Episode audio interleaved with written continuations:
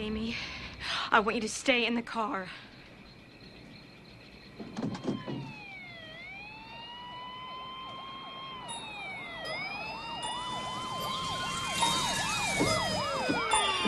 Jamie!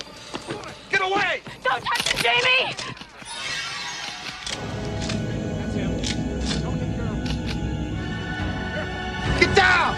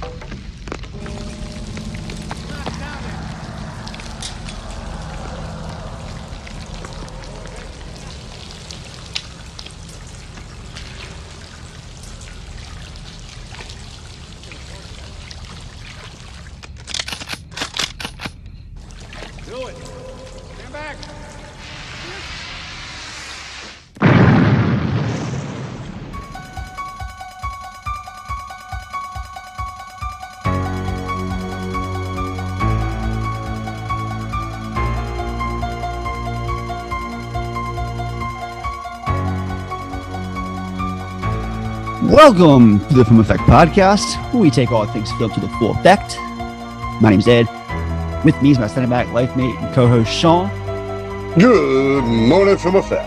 And if you're a cinephile like us, or just a casual fan of movies in general, then you've come to the right place.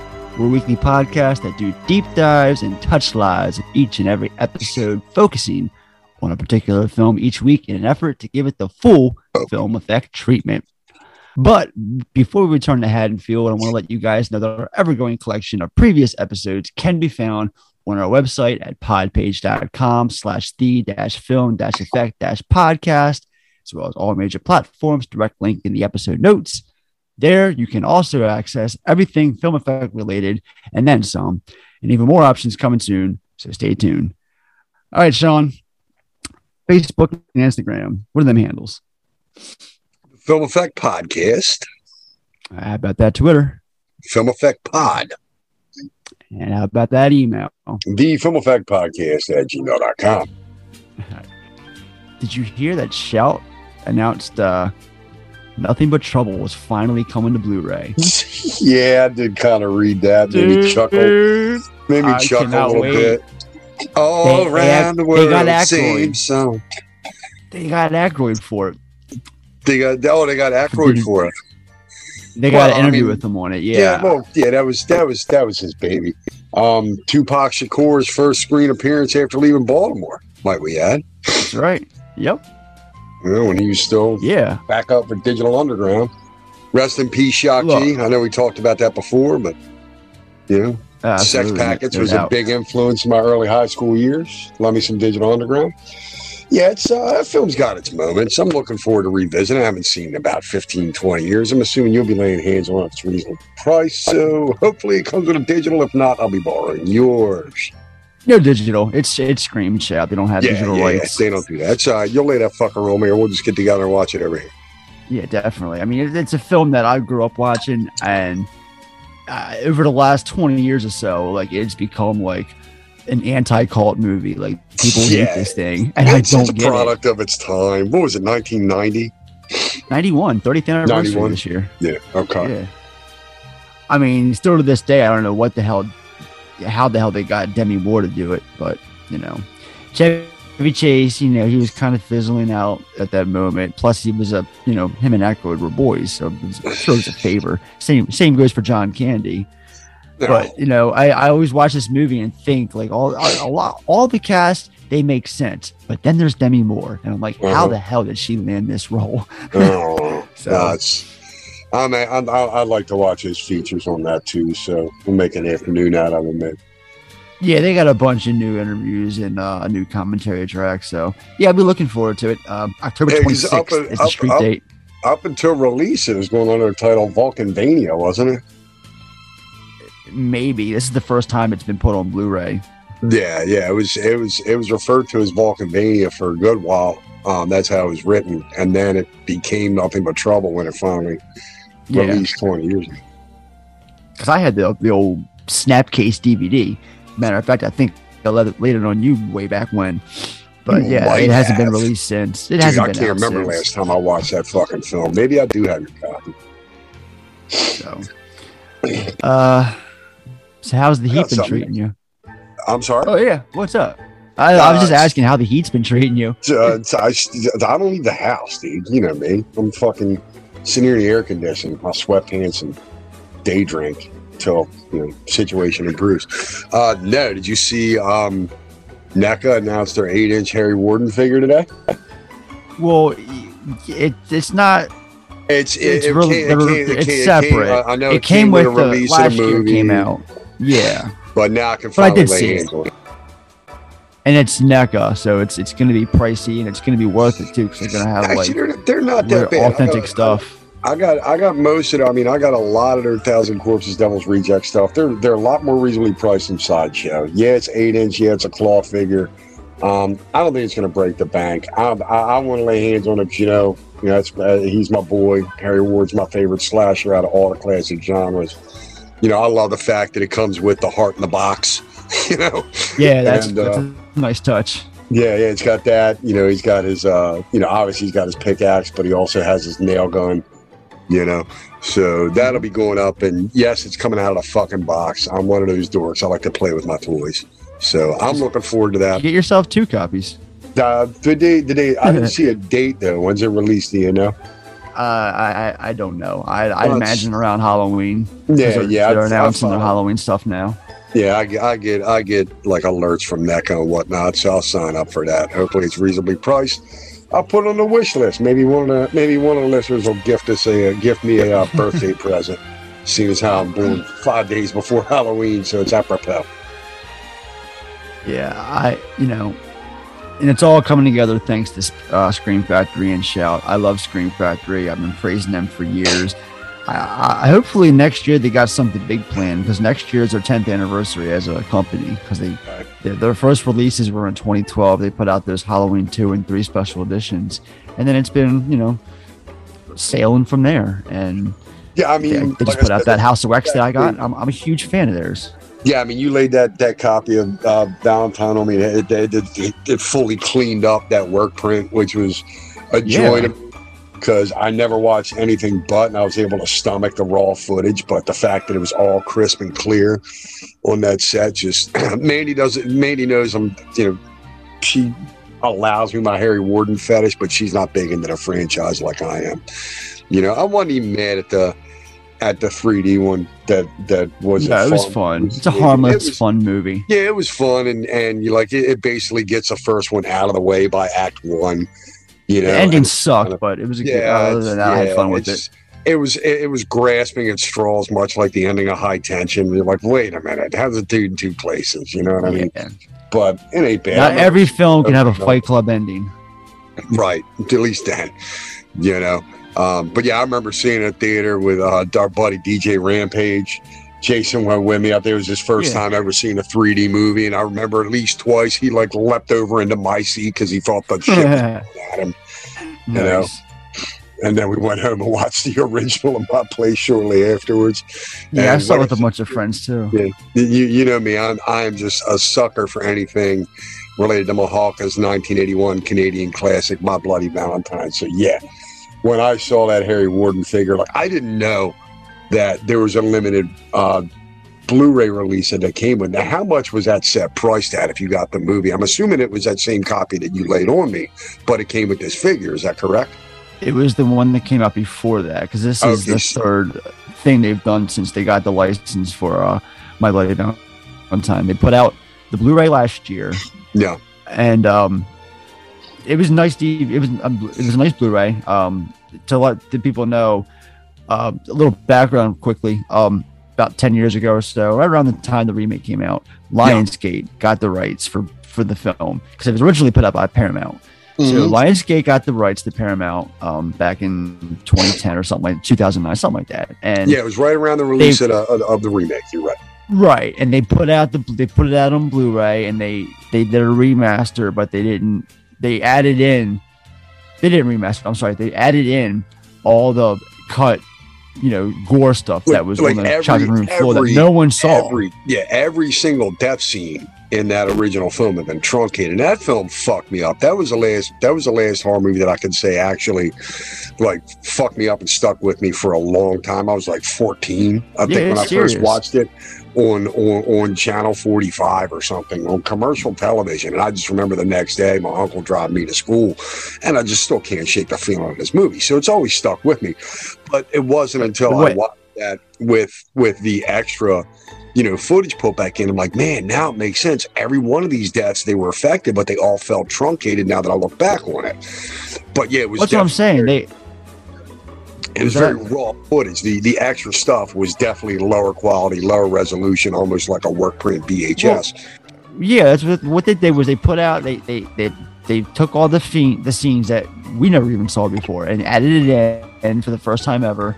But it was they couldn't do anything with it because it was just so bad, low, degraded. Like it was dirty, you know, celluloid that they found obviously, and it was just not. They couldn't remaster it or anything like that. So you got the choice to watch it theatrical, or you could watch it unrated for the first time with these scenes. You know, I wasn't complaining. It was nice to have, you know, for its time, but you could tell where all the added stuff was because it was just bad footage. It was not, quality. The quality was poor. So yeah, cut to last year. Yeah, a little. Cut to last year. Lionsgate. I mean, I guess the license was up with Lionsgate and. Scream Factory had a deal put in place with Paramount, and they were putting out a bunch of their genre films, and My Bloody Valentine made the list, and they were able to, because most of the time when Scream Factory puts out a new movie, you can always expect the new transfer. They always go in, and they're all about doing their own transfer. They do good stuff, good work. And with this particular film, yeah, they gave it a 4K remaster, but they also polished up the bad footage, and they somehow made that not exactly quality-wise matching the rest of the film, but you can barely. If you're like me and you know where it is, you can look for it and see it. But for the most part, if you're fresh eyes watching this movie, you will never be able to tell that there's, you know, additional footage that were cut, that was that the revision was done to it. You'll never be able to tell. They did a great stand-up job. My hat's off to Scream Factory. Just another goddamn reason why they're one of the best. Yeah, man. Yeah, it was funny because when you know, obviously we had Nick on for the episode the other day, but one of the nights we were hanging out, we watched Meatballs, and I'm like, and there's Larry, you know, and that's Hollis from they're all Canadian actors. Yeah. Because the one dude. The like foreman in the beginning winds up on like Hill Street Blues for a season or two shortly after that movie released. So yeah. I'm a huge fan of that film, and I'm looking forward to hopefully getting my hands on that figure to add to my collection. So that was cool for me to read. I read that after you texted me this morning. And something that I read that has nothing to do with this. Taco Bell is going to start making two-story building restaurant locations. Like they have some nice ones out in like Vegas you can get married at and shit, but like I guess they're going to branch out and like make them all around the country and shit, which is pretty awesome, not going to lie. Hopefully we get a Taco Bell with two floors and you can get all kinds of cool shit. They do enough business to justify a second level of seating. I could go the rest of my life without ever eating Taco Bell again. But there's a reason for it.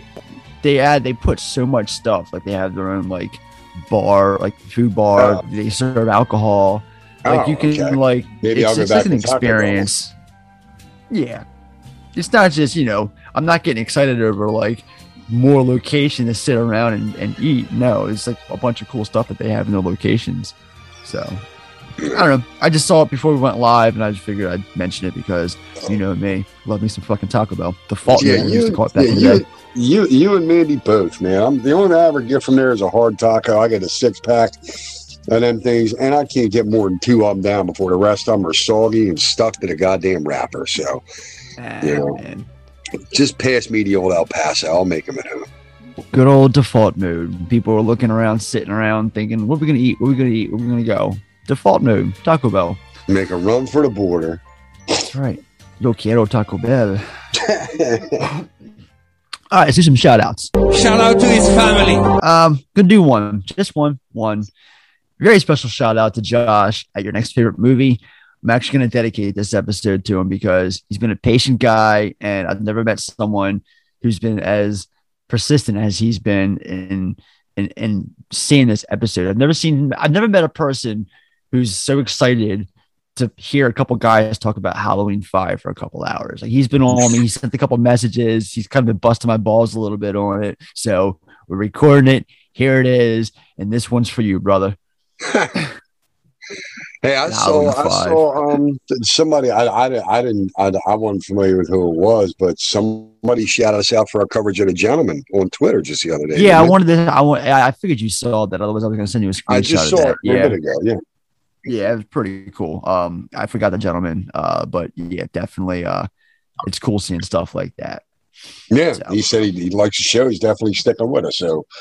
Yeah. Again, name escapes me. You got to forgive me. Ed's the twittiest out of the two of us, so I just tend to check in from time to time to see what we're mentioning. I saw that this morning, so I'm sure if you're listening, you know who you are. Ed and I would like to thank you for pretty acknowledgement. The Scuttlebutt podcast. Scuttlebutt. That's it. Scuttlebutt. So yeah. Charting. We are charting in the U.S. and Great Britain, Ireland, Hong Kong, Thailand, and still in that 95 spot, Nigeria. Thank you all for the downloads and support. All right, it's current events. I want to talk to you about Prisoners of the Ghostland. Oh, man. Justin and I were texting back and forth yesterday.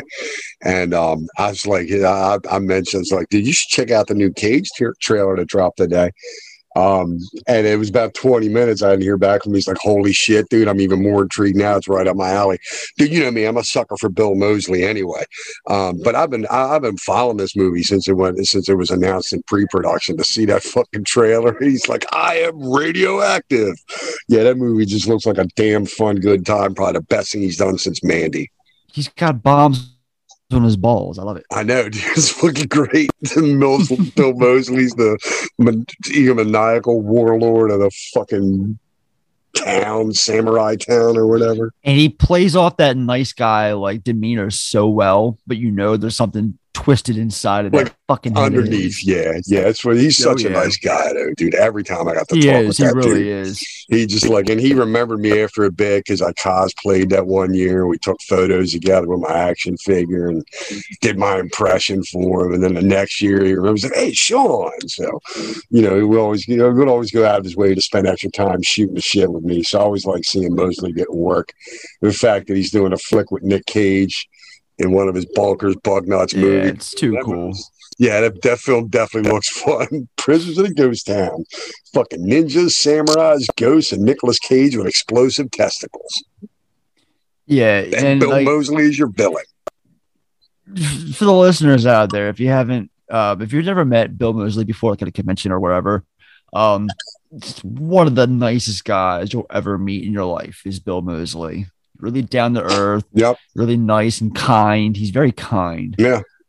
Nothing like Otis Driftwood. Yeah, no, he appreciates his fans. He knows he's there to do a job and play. He knows without us, he wouldn't have that job. You know, I remember at the time I was with my ex when I first met him, and we asked if we could get the Corn Bugs to play our wedding. He was me and Buckethead are going to be booked that day, but we definitely wish you guys the best of luck. Now, that wedding never came to fruition, but I actually did reach out to him to see if his band, the Corn Bugs that he had with Buckethead for a minute there, would actually come play a couple songs at the wedding. You know, but yeah, he's a nice dude, and Dave always winds up booking him in town, so it's always good to see him. You know,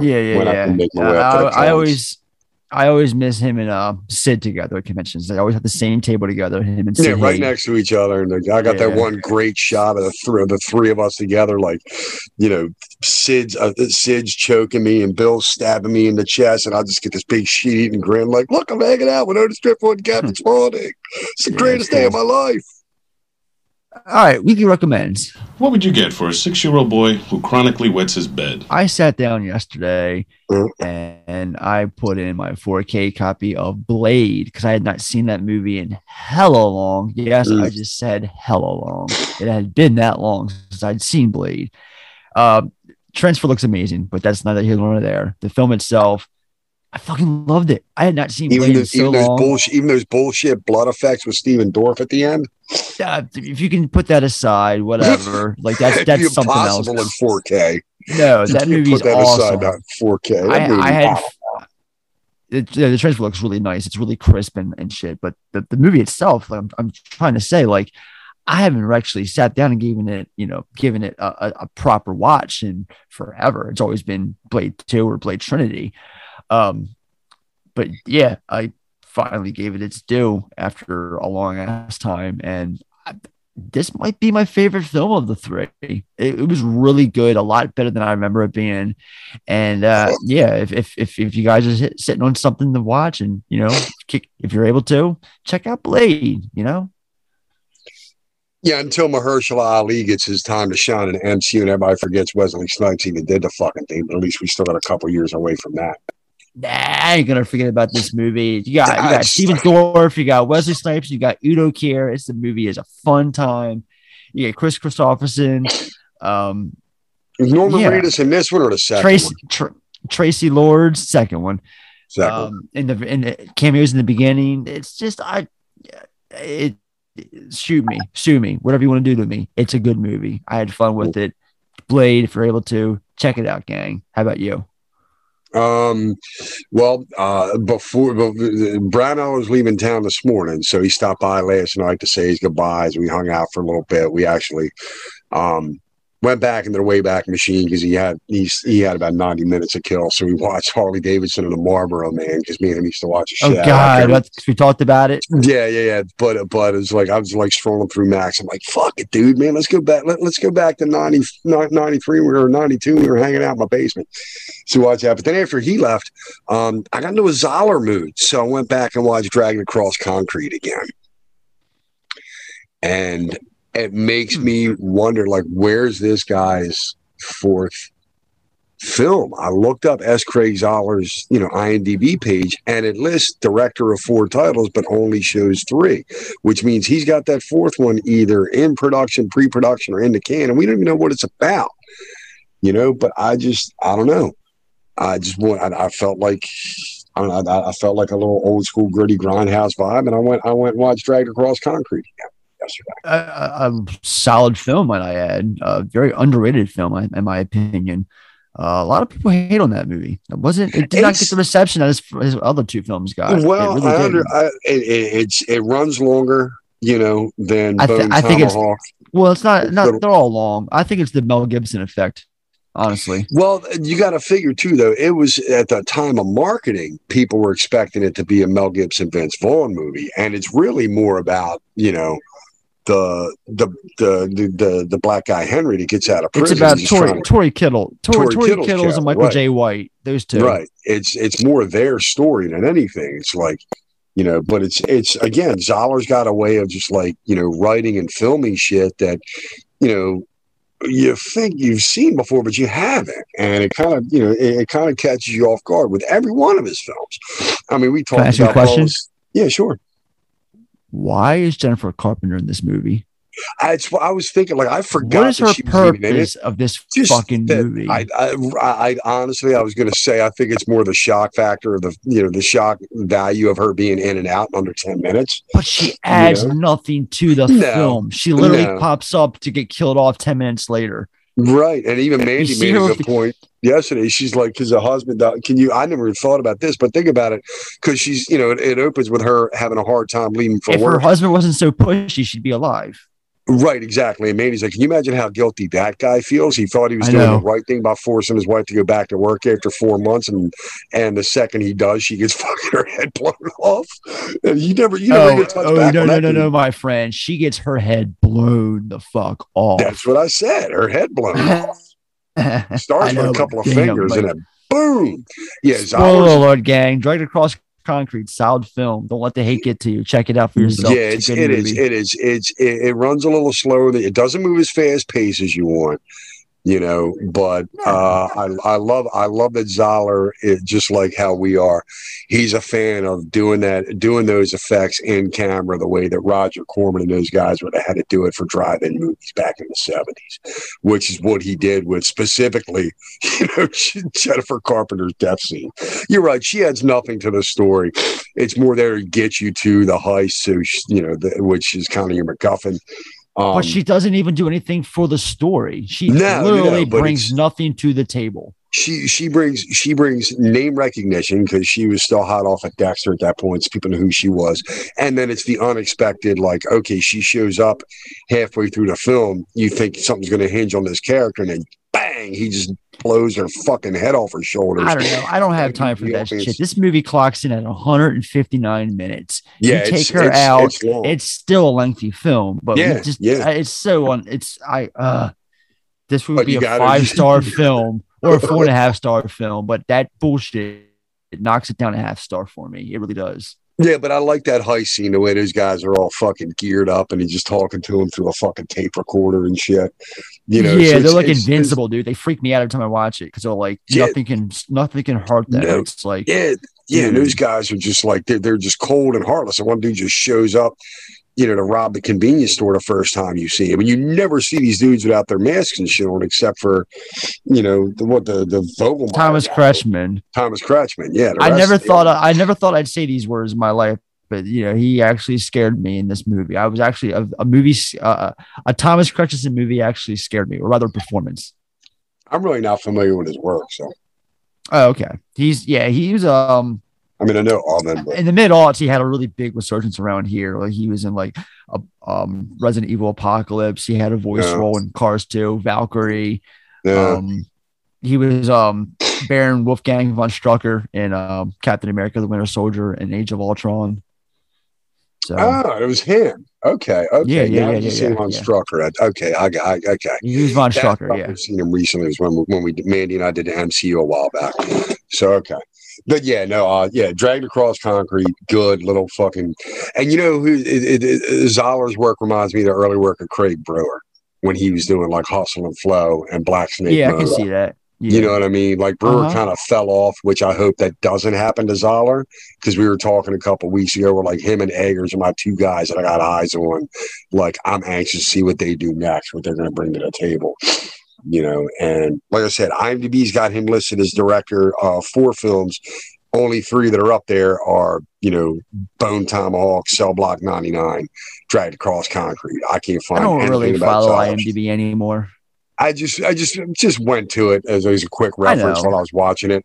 But they do like tell you a lot of bullshit like that. Yeah, it's like my understanding is you can edit it like Wikipedia. Just have a login and just put it whatever you want up on there. I mean, according to IMDb, the Brazilian Job is still happening. Okay. And that's been rumored for the last 15 years or so. Yeah, so, true. But I have heard that Zahler was working on something, and that was my sure he is, yeah. I just hope he sticks to his roots. I hope he don't, like, start cashing fucking, you know, Disney checks for Marvel money. I hope he stays gritty to that grindhouse thing that you and I have come to love him for. Because I'll keep giving him my money. He keeps making shit like that. All right, so bump it up, bump it up, bump it up, bump it up, bump it up, bump it up, bump it up. This is Halloween 5: The Revenge of Michael Myers. The fuck was that? Help me! No. We both know he's alive, but you know where he is. Halloween 5. This time, they're ready. This time, he's unmasked. And this time, he's back with a vengeance. Halloween 5: The Revenge of Michael Myers. 1 year after the events of Halloween 4, The Return of Michael Myers, the Shape returns to Haddonfield once again. Didn't really go anywhere in an attempt to kill his now mute niece. All right, it's first time viewings. It's just that, you see, this is actually my first time No, not my first. It's my first time since my first time. So technically, that's my second time, and I don't want to suck at it. So if I'm not up to that, I saw this. I actually remember when I rented it for the first time. It was right after it came out on VHS. I rented it right there with part four, and I stayed up my uncle and aunt's house on Edgewood for the weekend and watched them both back to back. Now, had you, at that point, I'm assuming you'd already seen part four. You just did the like. Oh yeah, I had seen four. I was a big fan of four. Yes. Okay. Like, I was a little kid. I was a wee little kid at this time, but you know, mom didn't care. So, do you remember the first time you saw it? Yeah, me and my dad. Went to I believe it was North Point Cinema at the time. I noticed where we saw four was North Point, so it was probably either Golden Ring or North Point. We went opening weekend. His dad's the one that got me into the franchise when I was younger. He kept telling me, you know, about Michael Myers and stuff. And I was starting to get older, getting into horror movies. So, you know, like these Halloween movies, pretty cool. You know, I loved one, you know, really dug two. Yeah, I was too young to kind of figure out why three had nothing to do with them because, you know, I was like fucking 12. You know, I'm like, where the fuck is Michael Myers in Halloween 3? And then four came out, and then they were bringing him, going back to Haddonfield. Dad's like, we're going to go see Michael Myers. I'm like, right on. You know, and then Myers gets blasted in the goddamn pit at the end. I started weeping like a schoolgirl. My father's like, there's something fucking wrong with you. You're crying over the bad guy being killed. I'm like, but it's Michael Myers. Why we're here, they killed him. You know, and then naturally we had to go, you know, a year or two later when Revenge of Michael Myers got released, Dad and I had to see how it, you know, how the story continued. So yeah, right. Saw in the theater with my dad opening weekend. All right, story time. Tell me a story. Wait, like my story? No, not your story. A story. Since you can't keep your mouth shut long enough for me to read my paper, tell me a story. I don't think I know any stories. You don't know any stories? No. All right, I'll tell you a story. This is a newspaper, right? It's 90% bullshit, but it's entertaining. That's why I read it, because it entertains me. You won't let me read it, so you entertain me with your bullshit. Tell me a story right now. Go. I have a quick story for this. So it was this movie. I remember when I was younger, and remember back in the day when pay-per-view was a thing and you like turn to channel 99 or 98 and it was just a static, but sometimes you could like through the static and stuff, you could see the movie or you could still hear the movie at least. But like, you know, remember that back in the day when that happened, when pay-per-view was a thing and channel 98, 99. Well, yeah, especially when you had the wired, like dial up or the cable remotes that ran off a dial. If you held it between like channel 99 and channel 1, you could kind of make out the boobs on the Playboy channel, which is how I got away with it. Pretty much, yeah. That's what I was getting at. But I don't want to say it like that. But yeah, so yeah, that before I rented this, you know, I remember being at my grandmother's house, like in her room, like channel 99 and Halloween 5. Like I could hear it. I hear the explosion. Oh, there's dynamite, you know, all this shit. And like just wanting to see it so bad and finally got around to seeing it. Yeah, so you're trying to piece it together in your head while you're squinting. Yeah. Because blurry images are supposed to be. Yeah, exactly. And I could, like I said, I could still hear it because I'm like, you know, I wonder what they're talking about. What's going on? I wonder what's happening right now, you know. I have memories of this particular film at my grandmother's, like trying to get through. That moment there dates yourself much like how Justin and I talk about Super TV back in the day. Right. But there's only me, Justin, and Dean Duffy that have fond memories of Super TV actually being a thing here in Baltimore. I'm sure there's more, but you know. Yeah, but out of our circle, like me, Justin, yeah, and gotcha. are the only three that can tell you the back in my day stories of the glory of Super TV or Channel 54 WNU after 9 p.m. Eastern Standard Time. Super nice. TV. Yeah. Super TV is the most generic fucking name ever. It was cable before there was cable, man. It was cool. It's where the preceded DB Cooper used to come on all the time. You know, all that crazy shit, which, you know, like a lot of Super TV's programming, like falls deep into the algorithm of Prime Video. If you go digging deep into some old school shit and they fuck us and other stuff, you start seeing the old Super TV lineup, and it's just like going into a time machine for me. All right, so live top 5. Rob, it's your turn. Okay, I'm feeling kind of basic today. Top five side ones, track ones. Janie Jones, Clash, from The Clash. Let's Get It On, Marvin Gaye from Let's Get It On. Nirvana, Smells Like Teen Spirit off of Nevermind. Oh no, Rob, that's not obvious enough, not at all. How about Point of No Return on Point of No Return? Lewis, so you can get up... Shut up. White Light, White Heat, Velvet Underground. Okay, that would be on my list. Though not on mine. Massive Attack, No Protection. The song is Radiation Ruling the Nation. This week I asked Sean what his top five favorite... continuation sequels, bro. That's going to be the top five topic this week. Continuation sequels. Pretty much pick up immediately. Direct continuation from part four. Yep. So we can do it just like the other day when we recorded and do, you know, one for one. Yeah, let's do one for one. I like it. All right. Number five for me is Army of Darkness. All right. I had Karate Kid 2. I had a feeling we're going to put that on there. For me, number four, Crank 2. Mine was Back to the Future too. Nice. Number three, Harry Potter and the Deathly Hallows Part 2. I had Crank High Voltage for number three. So look at that. My four, your three. Number two, my number two. I mean, Back to the Future Part 2. Okay, my number two, Porky's 2 The Next Day. Say no more. It literally in the subtitle. The Next Day. I love the Porky's franchise, man. And my number one is Halloween 2. Yeah, John Carpenter Halloween 2. Yeah, mine was Army of Darkness. Was my number one. It was Army of Darkness. Nice. Yeah, great minds think alike on a lot of levels over here at the Film Effect, don't they, gang? Oh, they do. They do. All right, so we do have some Halloween news. Since... I know it's been a minute since we did, or I did Halloween 4 rather. I missed out on that. So the first note I made was fuck. I wish I could have covered part 4 because I'm starting to watch part 5. I got a sidebar for that though. Before I get into the news, yeah, we're a little late getting to this. It's been the idea was like every few weeks do a new sequel or a new episode leading up to October. But we fell behind since late June, and we had a busy July, and we're currently in the middle of a busy August. If you guys on Twitter or Facebook saw the upcoming schedule for the month, you would have seen that there's only one Halloween film on there, and that's this one. Rest assured, we do have catch-up to play. In September, it's going to be chock full of Michael Myers goodness. Dear Lord. We got six. We got H2O. We got Resurrection. We're going to fight through Resurrection together, brother. And then we're doing Rob Zombies. We're doing Zombies 1 and 2 together in one episode. So it's going to be 4 episodes.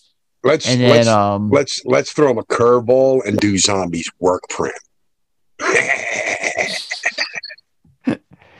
And then you guys heard it here first.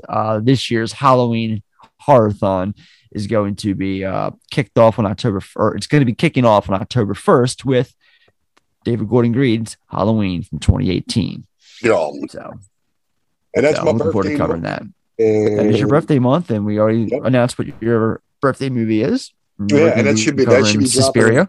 Yep, that should be dropping right around Halloween. So my birthday's the 26th. Yeah, and actually, I can pull up the schedule right here. Your Suspiria episode is dropping on October 25th, the day before your birthday. Happy birthday to me. Right on. Always good time around my birthday. Cool shit happens that weekend, like every year. New games come out, a new Beastie Boys album dropped at one point. I don't think we're getting that this year. I know. But I think I told that story about seeing them live at Hammerstein Ballroom on my birthday. So for whatever reason, there's cool shit that always happens around the time of October 26th that makes me proud to call that my annual date of existence. And the fact that our Suspiria episode drops less than 24 hours before I turn 47, it'd be a fucking another momentous occasion for me. We're not doing the original Suspiria for those who are listening. But we're going to dig deep into Guadagnino's. But I'll rest assured, gang, I will have a lot to say about both when we go live on that in a couple of months. That'll tell you that. Ed knows I'm a huge fan of the original. He's pretty big. Mm-hmm. All right. So the news Retain the Halloween is since our 4 episode, Scream Factory has announced they're putting out 1, 2, 3, 4, and 5 in newly revised 4K master discs, whatever you want to call them, 4K Blu-ray discs, which is awesome because, you know me, I have my 4K player. I fucking love these movies to death. I'm a huge advocate for physical media. If I'm not mistaken, they're actually... You just bought that fucking box set like a year ago, didn't you? Not that one. That was Friday the 13th. Okay, I swear I thought you bought a Halloween box set not too long ago. No, never. I've never owned a box set for Halloween. I didn't get that Scream Factory box set, unfortunately. Oh, okay. I think you might have been telling me about it, but okay. Yeah, I think that's what it was. But they're going back because I actually own Lionsgate has the rights to the first film, and they have a 4K disc for that they already put out a few years ago that I own, and they're actually going and doing their own 4K revision. They're doing their own work. They're not doing the same 4K remaster. They're not just the 4K master from Lionsgate. Nope. They're doing their own. They're doing it. They're doing their own with Dean Cundey supervising parts 1, 2, and 3. Since he shot those 3 movies, he's going to be there helping out with the 4K revision. And on top of that, I'm hearing that the original mono track will be back because the Lionsgate does not have the mono audio track. It's just the stereo. So we're definitely getting mono. Tell me where the benefit is on that. I mean, I would switch over. I wouldn't put it on mono. Why would you? Why would somebody sell me on it? What am I selling you on real quick? A mono, like if I had the option for, obviously, if I can't get 5.1. Oh, okay. Digital, why would you voluntarily switch over from stereo to monaural? I mean, I get it. Okay, for a purist to pretend you're in 1978 again, but I would never. You just answered it. That would just be it. Just for the purist. That would just be it. Okay, that's the only reason. And I admit myself, I'm a huge dork. I put the mono on myself, so I know the Friday discs that they put out last year. A bunch of them have mono tracks for the first time since their original releases, and yeah, I call me what you will, call me crazy, call me stupid, call me anything but Eddie.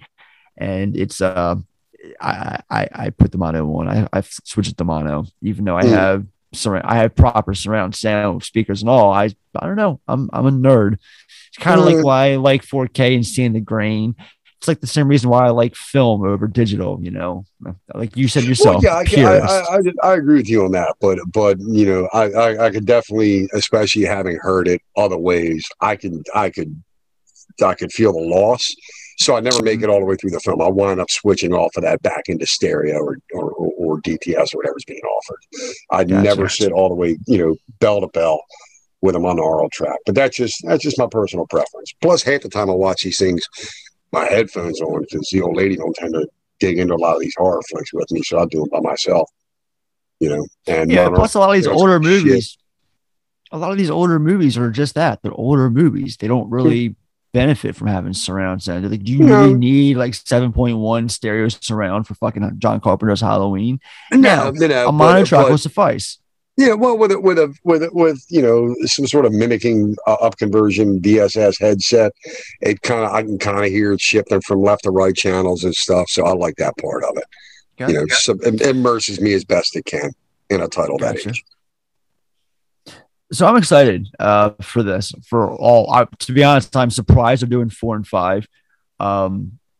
Hopefully they stick to their word and do the other half of the series later on. I understand that number one, these 4K transfers are pretty penny. And number two, it's a rights thing because parts 6, 7, and 8, that's the Weinsteins or whoever has their estate now, and it's kind of, you know, all over the place a little bit. So, well, let's face it, it's like a fucking fire sale at Harvey Weinstein's backyard right now. He's let that shit go for pennies on the dollar if he can. He's got a lot of legal fees backing up. But they still cost money. It's like tens of thousands of dollars to do this. And they might even be more than that. But yeah, and I trust them as a company. I mean, if they say that they're going to get to the other films at a later date and time, then I believe that at some point there's going to be 4K remasters for 6, 7, Curse, H2O, all of them. You know, they already have, obviously, I own it, the 2018 ones in 4K, and then Halloween Kills will be in 4K. So you know what I noticed when I went onto your Vudu the other night. Yeah, so I could watch this, and well, it was a night. You know, I actually did 4 and 5 back to back, 2 nights apart. I noticed that I obviously hadn't even click on it because it was your Vudu account. It's available for purchase, but they have the producer's cut up on there. So did the producer's cut get like a polished finish, or is it the raw footage? Yeah, you ever do that? I did, and I watched it when you brought it over to me. You had the bootleg of it when we set the treasure chest in Schmoovopolis. You laid that producer's cut on me, but it was still that rough raw footage, like a work print with all the extra stuff. I didn't know that they went and cleaned it up, like how we just talked about with my Bloody Valentine. So that was, even though Lionsgate owns the rights to that, because I do believe that's a Lionsgate disc, that producer's cut. Okay. Scream Factory did the transfer on it. They did the revision. They revised it from that bootleg that I used to own to what it is today, and it looks fucking perfect. It's like perfect 1080p, you know, HD quality. All right. Well, seeing as how that's going to be next up in the lineup, riddle me this, Batman. Well, you and I are going to be talking about how to do Curse next month, because the producer's cut is like a different film. It really is altogether. But I would like to view that. I want to see that. I at least want to talk about the differences. I've only seen it the one time, and that was when we had it at my place. I don't even know where that damn disc is now. Okay. No, we'll do it. Figure out a way to get, because I'm sure that producer's cut's got both versions on there. So if you can figure out a way to make that happen, I'm probably gonna just buy them both digitally, like I've done with the first 5 so far. So okay, cool, yeah, because I'm gonna watch producer's cut, but you know, that's just me. So we're gonna be covering Joe Chappelle's theatrical cut, but there's gonna be a pretty lengthy section for dedicated to the producer's cut, because there's a lot to say and there's a lot of differences. It's virtually a different film altogether. So yeah, from what I remembered, yeah, it filled in a little bit, a few more gaps. It didn't quite close all the holes for me, but I was less dissatisfied with that than I was walking out of the theater in Atlanta, Georgia, when I went and saw 6 by myself that day. This is a scratch in my head, trying to figure out what the fuck I just was. All right. Ready? Yeah. All right. Let's do this.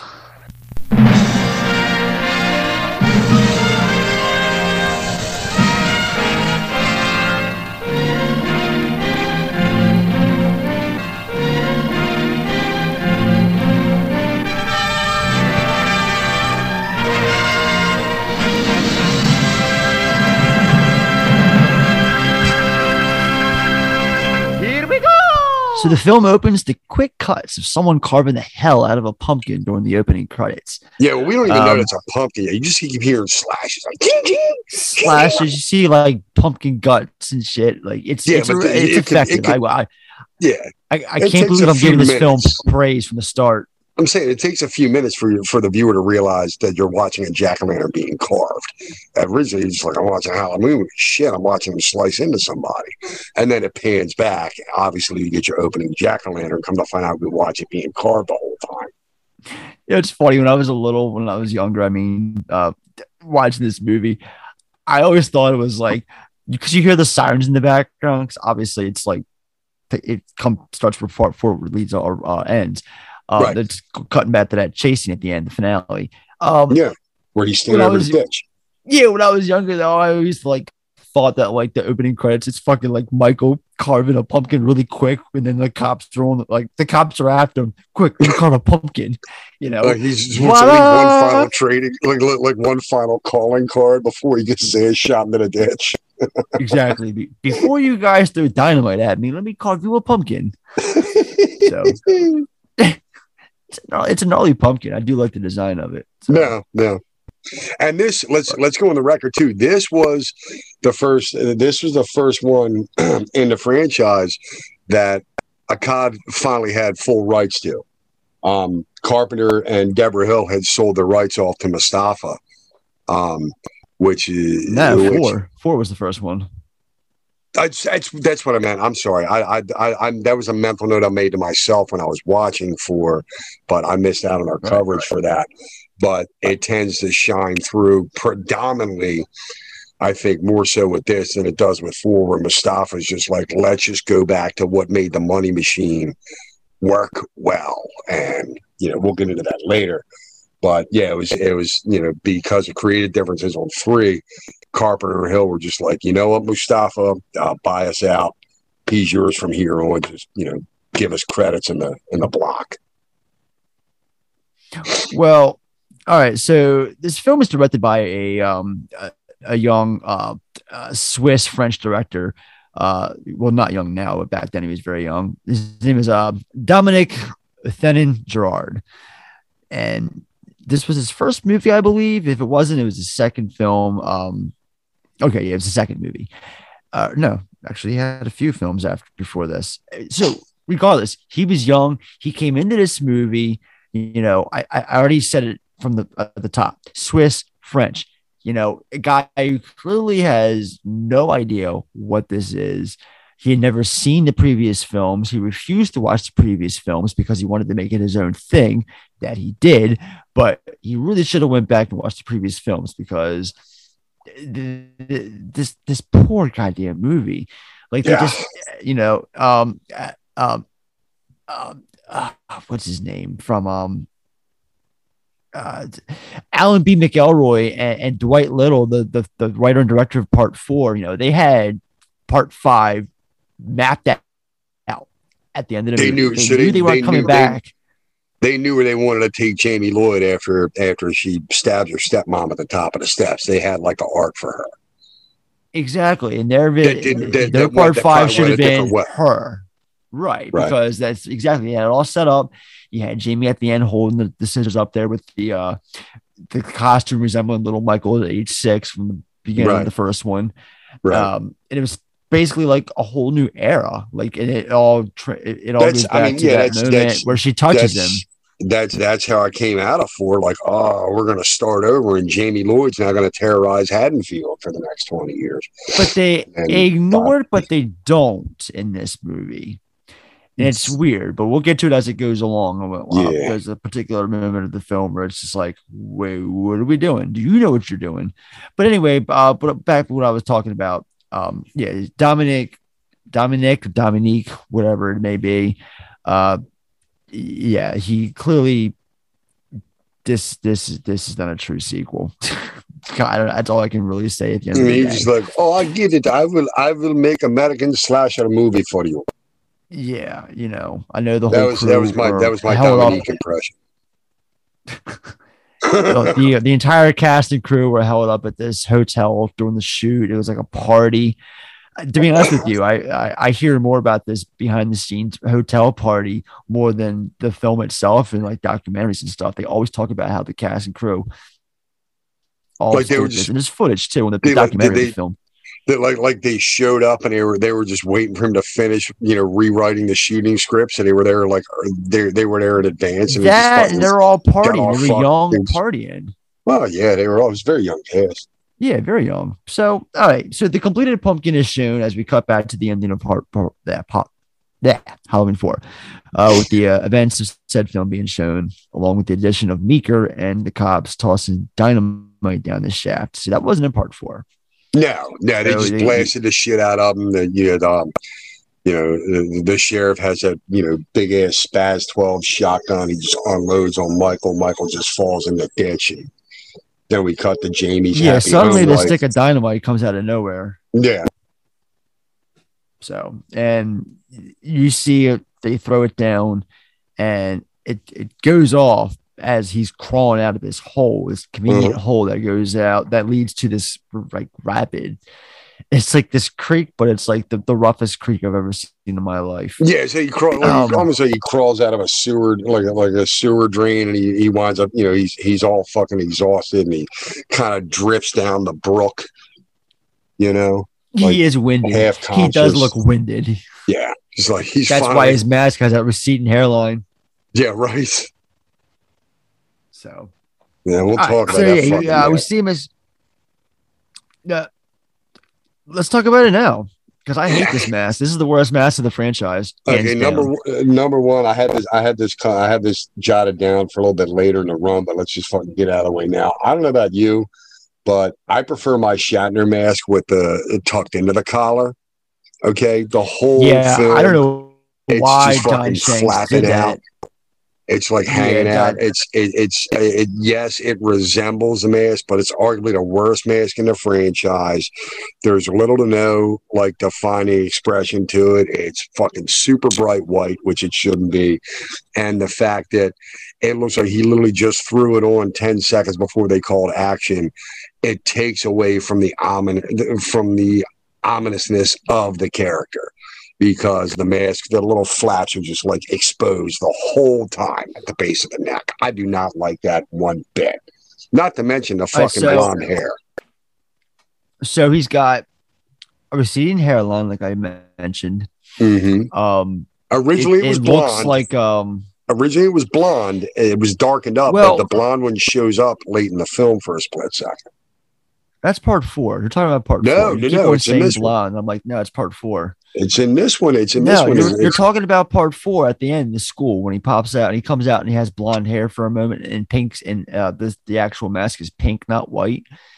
That's in part four when he throws. Oh, wait a minute. Four's the one where she's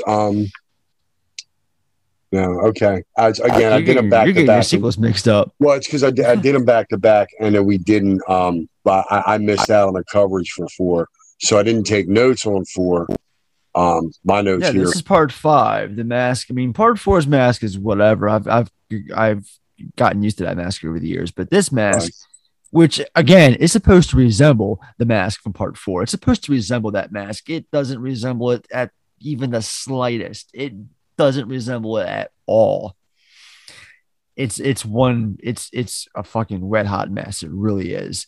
So yeah, Michael gets blasted out of this canyon shit into this rapid that sends him down the bank a little. He eventually escapes by grabbing a net where he pulls himself out of the water and is seen wandering, tired and defeated. Now this homeboy looks defeated in this moment here. He's just like out. He goes inside. He's outside of this old hermit shack.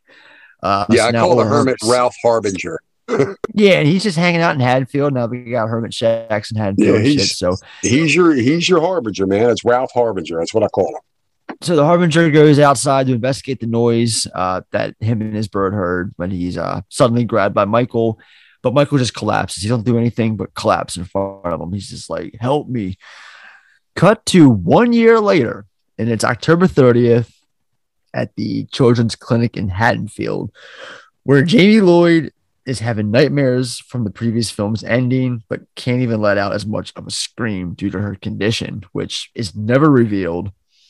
Suddenly, she's mute. Why?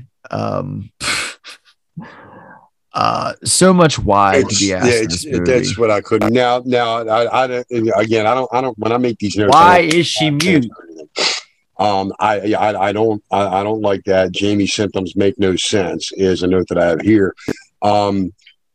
Now, are we already past the part where? Because I know the Harbinger takes him into the shed. There's a moment where you see that, and I've written this 3 times. You see that fucking Thorn tattoo on his wrist? We're coming up on it. We're not okay. So we're not there yet because there's a moment at the 8-minute mark I want to talk about. So it's pretty much coming up. I just really wanted to talk about her condition for a second because I don't get it. I don't know why she's mute. It makes no sense. Suddenly she's just scared to death, can't speak anymore.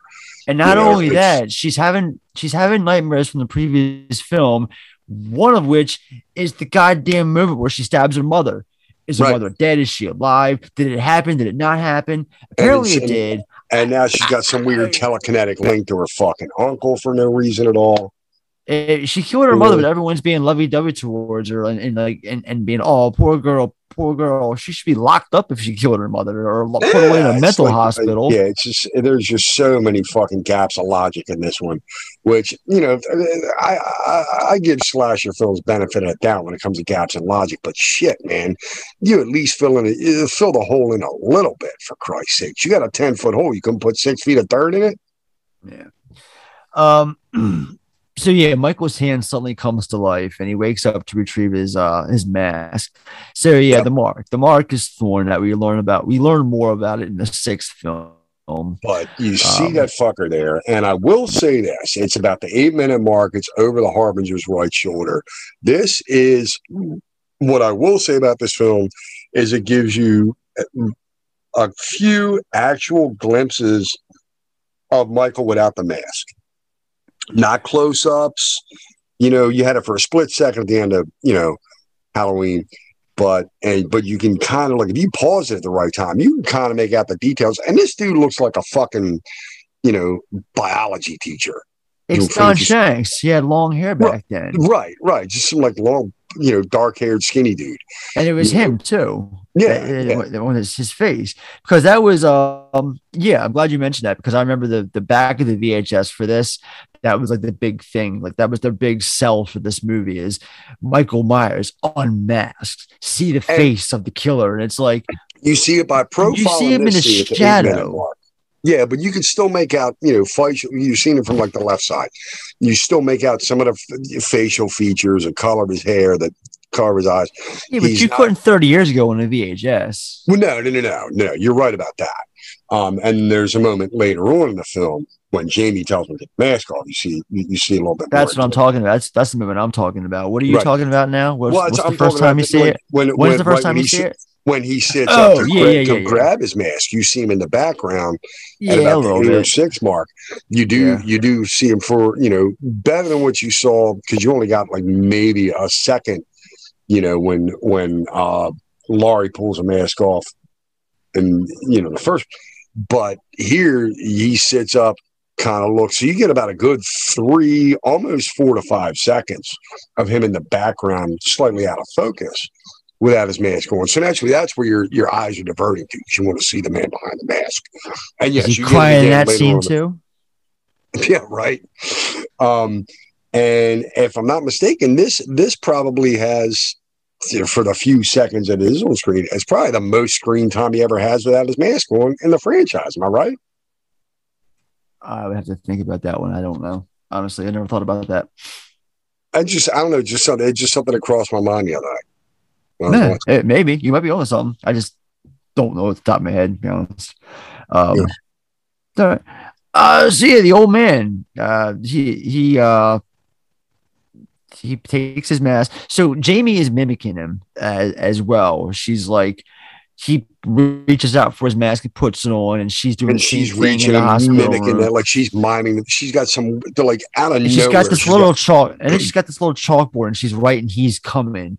And she's like spazzing out right now. Her conditioning it's getting worse after Michael kills the hermit. So Michael goes to the guy and, like, how does he even kill him? He kind of, like, just breaks him. Yeah, pretty much. You know, the guy just tended to him for a fucking year, so he snaps in half. Yeah. So again, not much makes sense about this film. Jamie's symptoms make absolutely no sense, except to, you know, because the next part of the script calls for it.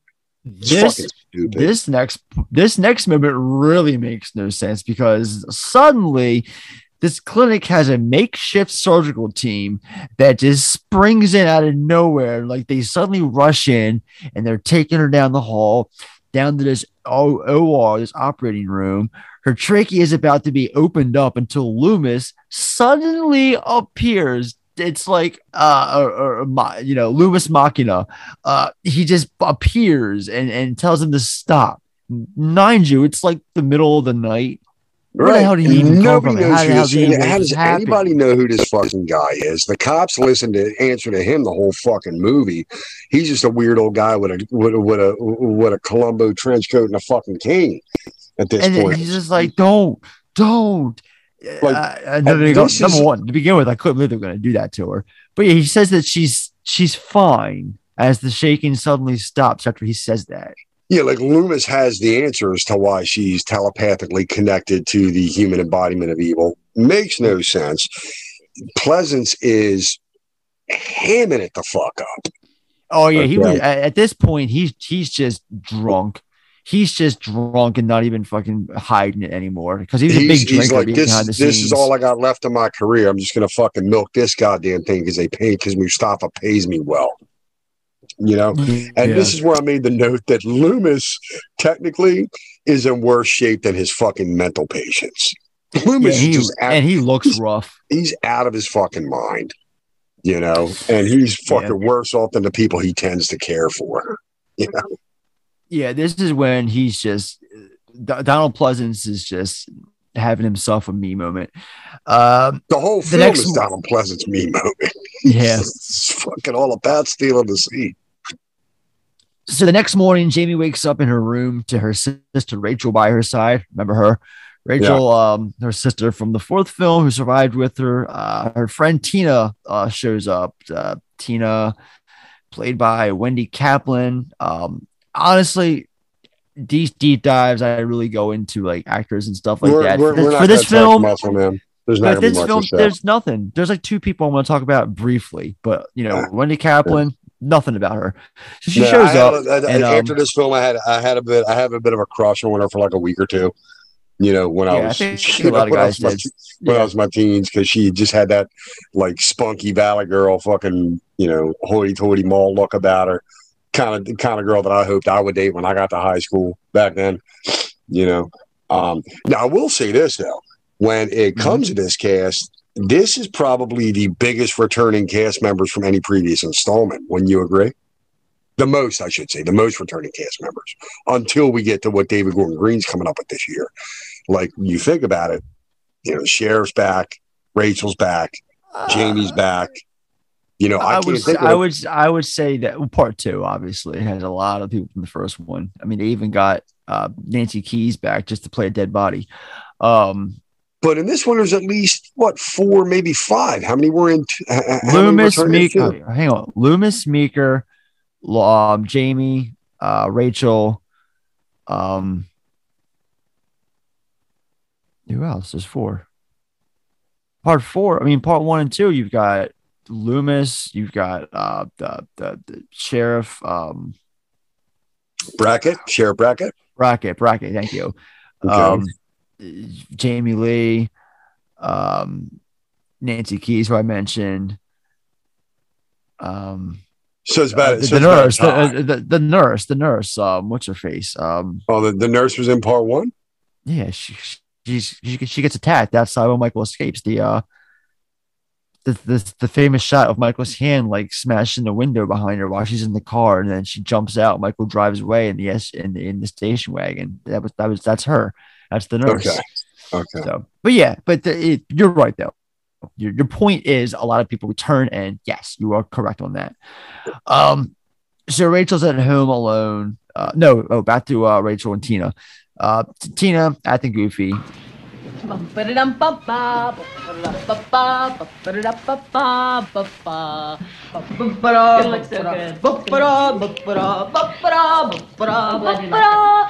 Rachel until Loomis enters the picture again. Rachel and Tina then leave, but Rachel promises Jamie she'll be back in a couple of days. So we got Rachel at home alone. Dr. Loomis always a party pooper, ain't he? Yeah, I know. Shouting when we see Loomis shows up all ominously, like he's coming home. It's funny too. This scene here, the director, like his biggest issue with Ellie Cornell, who plays Rachel, is like she wasn't sexy enough in this moment. Like apparently she tells a story of how like she's in the shower and you just watched the movie, so it's just, you know, normal shower scene, nothing gratuitous about it, nothing's shown, it's not even for that reasoning, but he's standing there shooting it going, be more sexy, do it sexier, sexy, more sexy. I mean, she's fuck naked, dude, dripping wet in a towel answering the fucking door. I mean, it's a she's to do a, you know, throwing a thong and lap dance for, you know, do a pole dance by herself in the house.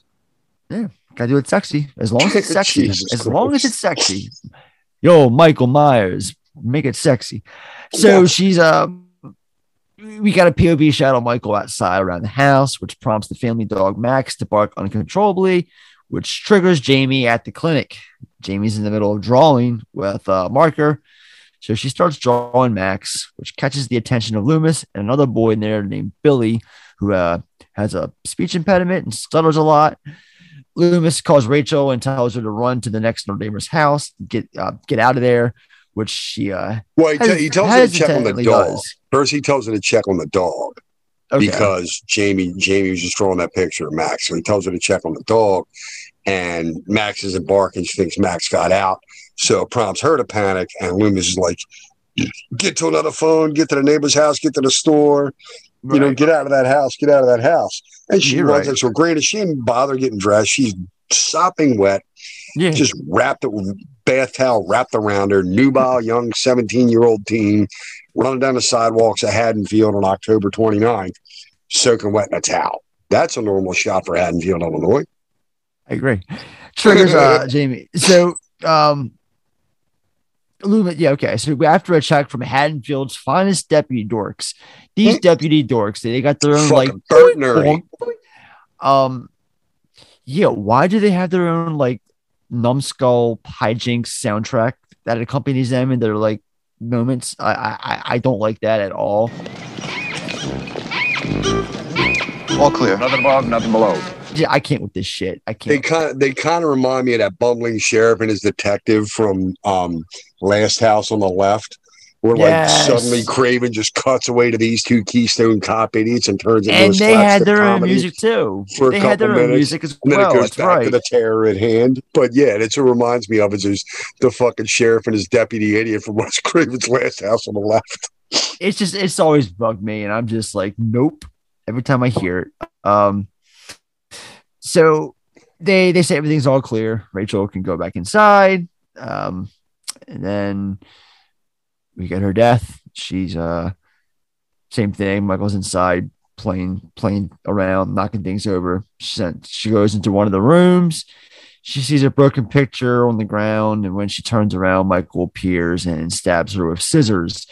Originally in the script, those scissors were supposed to go right down her fucking throat. But she was like, nope, ain't happening. And they did it to this instead. It's also worth mentioning K&B did the effects for this film. So very young K&B. No shit. Nicotero and Rob. Jesus Christ. Bob. Howard Berger. Not Bob. Berger. Howard Berger, not Rob Bottin. No, Rob Bottin wasn't K&B. You're thinking of Rob. You got the first name right. I always pronounce it B-O-T-T-I-N. No, that's Rob Bottin, the guy who did like RoboCop and stuff. Okay, you pronounce it Bottin? I didn't know that. But that's how it is pronounced. It's Bottin, Rob Bottin. Okay. Well, like DD autonomy. I learned something new on the show. There you go. But no, God damn it, K&B. What the hell is his name? It'll come to me in a second. Howard Berger, Robert Kurtzman. He directed Wishmaster. Yeah, that's right. Yeah, I remember when I met Greg Nicotera. It was just a funny little side story. I walked up to his table in Monster Mania, and he had one of the Lucy Liu prop heads from Kill Bill, you know, where she's got her brain exposed and stuff. Nice. Yeah. And I walked up, and he was like, you know, it was kind of like on the side of him. He's kind of facing out, you know, how they have the, you know, the celebrity room or whatever in the ballroom there. And I walk up from the side, and he's got them all surrounded, displayed around. And I come up, and I'm like, oh, wow. And he kind of heard me, and he glanced up, and I'm like, was this screen used? And he's like, oh, yeah, man, yeah. How you doing? I'm Greg. I'm like, I know who the fuck you are, man. Like, he introduced himself to me as Greg. I'm like, Mr. Nicotera, I know who you are. I mean, Mr. Nicotera is my father. Call me Greg. And we just shot the shit for a couple minutes. I just told him how much I liked his work and shit. But I just always remember that because he was like, just kind of heard me from the side. Like, this might have been screen used. Like, yeah, actually, it was one of the ones we used in Kill Bill. I'm Greg, by the way. I'm like, I don't know who the fuck you are, Mr. Nicotero. Pretty cool. What if I told you I kind of know Howard Berger personally, and I'm kind of working on getting him on the show. I'd say I'm fucking all about it. What episode are we doing? I don't know how we're going to do it. Might be an interview, might be him joining us for something. I haven't really, I've been kicking it around before I even like approached him about it, but yeah, he joined us last year. My buddy Jonathan, who I went to the O's game with last week, he we did a watch along with New Nightmare and KMB did effects for New Nightmare for that, and he was on there with us to watch along. As it was me, Jonathan, and Howard, and then afterwards, he sent me a fucking friend request on Instagram. And that's how we, that's because he don't do anything else. So him and I, you know, we still talk on a personal level sometimes, you know, shooting shit back and forth. Right on. At that point, he was getting ready to do the third season for the Orville for Fox. Yeah. Okay. And, yeah, I haven't talked to him in a minute, but he's still, you know, pretty active on Instagram. Although his name is it's kind of a. I'm glad that he messaged or requested me first, because I would have never guessed. Like, he's kind of like low profile on Instagram. So dude, that's cool, man. But yeah, I just want to let you know that. I hope that pans out for us. That'll be a cool episode. Yeah, definitely. So I'm definitely gonna try and work that out at some point. So back to this shit. So yeah, Loomis is now shown trying to convince Sheriff Meeker that it isn't over, that Michael is still out there. He even mentions Meeker's daughter before exposing his burnt arm while telling Meeker what happened last time, that it happened 10 years ago. What happened last night, this all happened 10 years ago. Meeker's then called to the cemetery, so Loomis goes with him. Then we got Tina. She's going to Rachel's. She shows up at Rachel's, just walks in nonchalantly, can't find her. But I can understand that. I mean, back in the day, like Corey and Mets, like I just walked into their houses and all that. So I can. Well, she knew where the extra key was hidden, so she let herself in. Obviously, she's friends enough to, you know, even if mom and dad would have walked down the steps and been like, "Oh, it's just Tina," okay, you know, she'd have been cool with that. Yeah, like I could walk into your house even if you or Andrew weren't there, and as far as her kind of making herself at home, but she just makes the quick leap that Tina must have decided to just go. Rachel decided to go up to the lake with her parents. Just out of nowhere. Rachel, she must have decided to go away without telling any of us. We had this big Halloween party. She decided to go away. No big thing. Let's move to the next plot point. Yeah, that's true. Like they do go about their night without like no eyebrows raised, no questions asked. She's just not there, and nobody's fucking worried. Tina just has one line of dialogue. Her sister's in the goddamn clinic, who's mute apparently, and this fucking movie. So Tina. So Michael's still present as Tina randomly goes into a dark bedroom and inspects the jewelry box. As the doorbell suddenly rings, enter female victim number 3, Samantha. So Tina and Sam are. Oh, by the way, Samantha's played by Tamara Glenn. Don't know her. Don't know what she's been in other than this. She frequents the convention circuit. That's all I have on her. So Tina and Sam are walking through town. Michael. There are a little bit of things I like about this movie, and I do like seeing Michael in the background as they're walking around through town talking. If you pay attention, you can see little Mikey back there, like kind of lingering back, stalking them. I like it. With Samantha telling Tina how tonight's going to be special. We're then introduced to Tina's greaser boyfriend Mike and his '67 Camaro, the only thing that fucking matters to this douchebag. Yeah, not a car guy, so I can't really comment on the vehicle. All I know is that it's slick, it's fast, and the guy likes it. It's a nice ass muscle car. It'd be something to be proud of. All right, so but I don't know. It means more. I don't know. It means more to me than, you know, than a hot, you know, girlfriend like he's got there. But, you know, he kind of reminds me of Buddy Revelle from Christine. Or Ripperton, not Buddy Revelle. Ripperton from fucking Christine. That's who he reminds me of. Buddy Ripperton. So Jamie's, I remember this scene very well when I was younger. So Jamie sees Michael outside through the window, and he's gives off the impression that he's, you know, walking towards her and he's going to get her. So she, you know, running around, She goes down to the basement. She's down in the back, and she's meanwhile being chased by what appears to be Michael. It's only focusing on the guy's legs and shoes and boots. It's not focusing on anything else. And she's running. She ends up going up to like this little in the basement, this little hidden area. This scene's always reminded me of Michael chasing Jamie Lee at the end of part two, when she goes down to the basement and the elevator scene and all that. This is kind of like that in a sense. Yeah, would I have a note here, who turned on the strobe light in the laundry room? Because that's making no fucking sense. Fucking strobe light in the laundry room.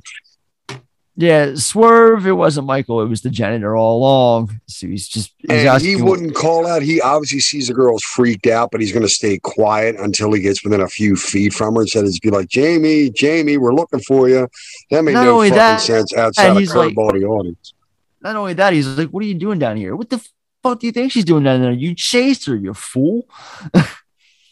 Loomis goes to Jamie and begs for her help, asking why she's protecting Michael after making her stab her foster mother the year before. So that's all that they brush on from that is just this little moment of dialogue here. He tells us someone, but he's very curt. He's like intimidating. You know what I mean? Drunk. If you were a kid. But true. I made a note here that for a child psychiatrist, Loomis is not very good with kids, because he just like fucking yelling at them, demanding shit from them. He ushers the rest of Billy and the rest of the kids out of the room. Like, Loomis is a shitty child psychologist. You gotta help me, Jamie. You gotta help me to find him. We both know he's alive, but you know where he is. Why? Why are you protecting him? What about your stepmother, Jamie? You love her, don't you? He made you stab her. You can't hide from him. He'll always get to you. Hey, Jamie, listen. Today in the cemetery, somebody dug up a coffin. Of the coffin of a 9-year-old girl. What do you think he's going to do with that? Huh? You're 9 years old, aren't you, Jamie? Dr. Loomis, leave the little girl alone. Tears won't get you anywhere. Help me to find him. We'll find him together. There's a reason why he has this power over you. Did you ever wonder what it is? Yeah, he really is. Look at his trophy case. The fucker got out. He started killing a bunch of people. Fucker got away. Loomis should have his license revoked at this point. Yeah. So yeah, he tells her someone dug up the coffin of a 9-year-old girl at the cemetery. So when he says this, I had to rewind the movie. I'm like, did I miss a scene? What the fuck just happened? Why would you tell a traumatized girl that, given her uncle's history, given what she just went through the night before Halloween, why would you fucking say that? Again, Loomis is a shitty child psychologist. I don't know. A lot of it just smells like bullshit. So this is when Jamie's nurse tells Loomis to leave her alone. He says tears won't help and that they can find them together. And then we get the arrival of the man in black. Yeah, cue the ominous boots and trench coat guy who just shows up out of nowhere. I remember sitting there like, what the fuck is this shit? He like walks off the bus and kicks a dog. You know, once again, fucking Thorn tattoo, and you're like, what the fuck is this thing, man? It's new shit in here I ain't never seen before. And they're all like, it'll all be answered in Halloween 6. It'll all be answered and revealed in Halloween 6. Halloween 6 didn't come out for fucking 6 years later. So I know, right? That's the main reason I rode my fucking bike up Highway 85 in Atlanta, Georgia to see Halloween 6. I'm like, I gotta know about that fucking tattoo and this weirdo in the fucking cowboy boots and a trench coat from a couple years ago. That's why I went to the theater, because like they sprinkled these little fucking breadcrumbs that led to nowhere by the time the end credits roll in Halloween 5. you know? Yeah. And then it feels like the, you know, Moustapha and his son and everybody else have all had to scramble to like put those pieces together. And, you know, the Tommy Wallace, I mean, the, you know, Tommy's backstory.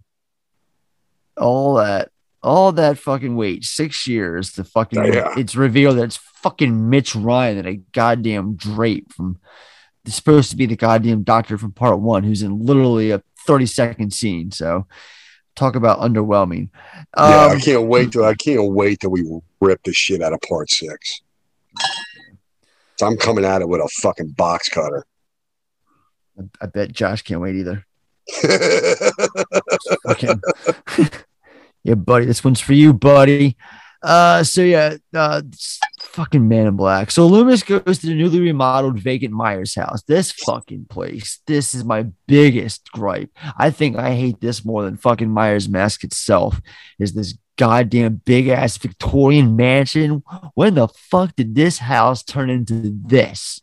Right, and it's still all fucking run down, but yet they had the time to build it out and then abandon it and make it all shit. They added a whole fucking floor to it. Extended the goddamn size, threw up some new dude, this shit. Well, now that you mentioned at the beginning this of the episode, so how the director never bothered looking at any of the other ones, like, hell no. I'm not saying it's forgivable, but at least now I understand why it showed up on fucking screen the way that it did. You would have thought fucking Moustapha would have been there at one set. No, that does not look like Myers' house. No, this looks like Myers. Moustapha's counting the fucking money, man. That's all he's doing. He sent his son down there to manage that shit. For the record, we're not speaking ill of Moustapha, number one. No, we remember all, that to someone who's passed on. Number two, we love Moustapha. We're just busting his balls. Because he literally went back, and I get it. You know, he had a license to print fucking money back in 78. In 80, so he went back to the well and focused on what worked, which you can't blame if you got a successful business. You know, why change unless you're forced to? But he didn't. You know, Moustapha didn't adapt with the times quite as much as he could have or should have. Let's face it, not with this franchise. So Loomis is walking around. He's got his gun with him. He's checking the place out. Looking for Michael. Michael isn't there, but we do see the boot of the Man in Black exposed after Loomis leaves. Yeah, fucking Randall Flagg back in town. Yeah. That's what I call him. He's Randall Flagg. So Mike, Tina, and Samantha go to Samantha's boyfriend Spitz, his job, who's working at the grocery store. He's getting a booze. I do have a note about this guy who plays Spitz. It's Matthew Walker from Child's Play 3. Yeah, Child's Play 3. Any fans? Anyone? Cool. All right. Moving on. So we see Michael watching from across the street. Then Mike, for all intents and purposes, I'm calling Michael and Mike. Don't want to confuse the audience. So no, Michael, right? As in Michael Myers, is watching Mike, as in Tina's greaser douchebag boyfriend Mike. Buddy Repperton 2.0. Yeah, that's exactly. He pulls into the back, Buddy whips Repperton. It out there.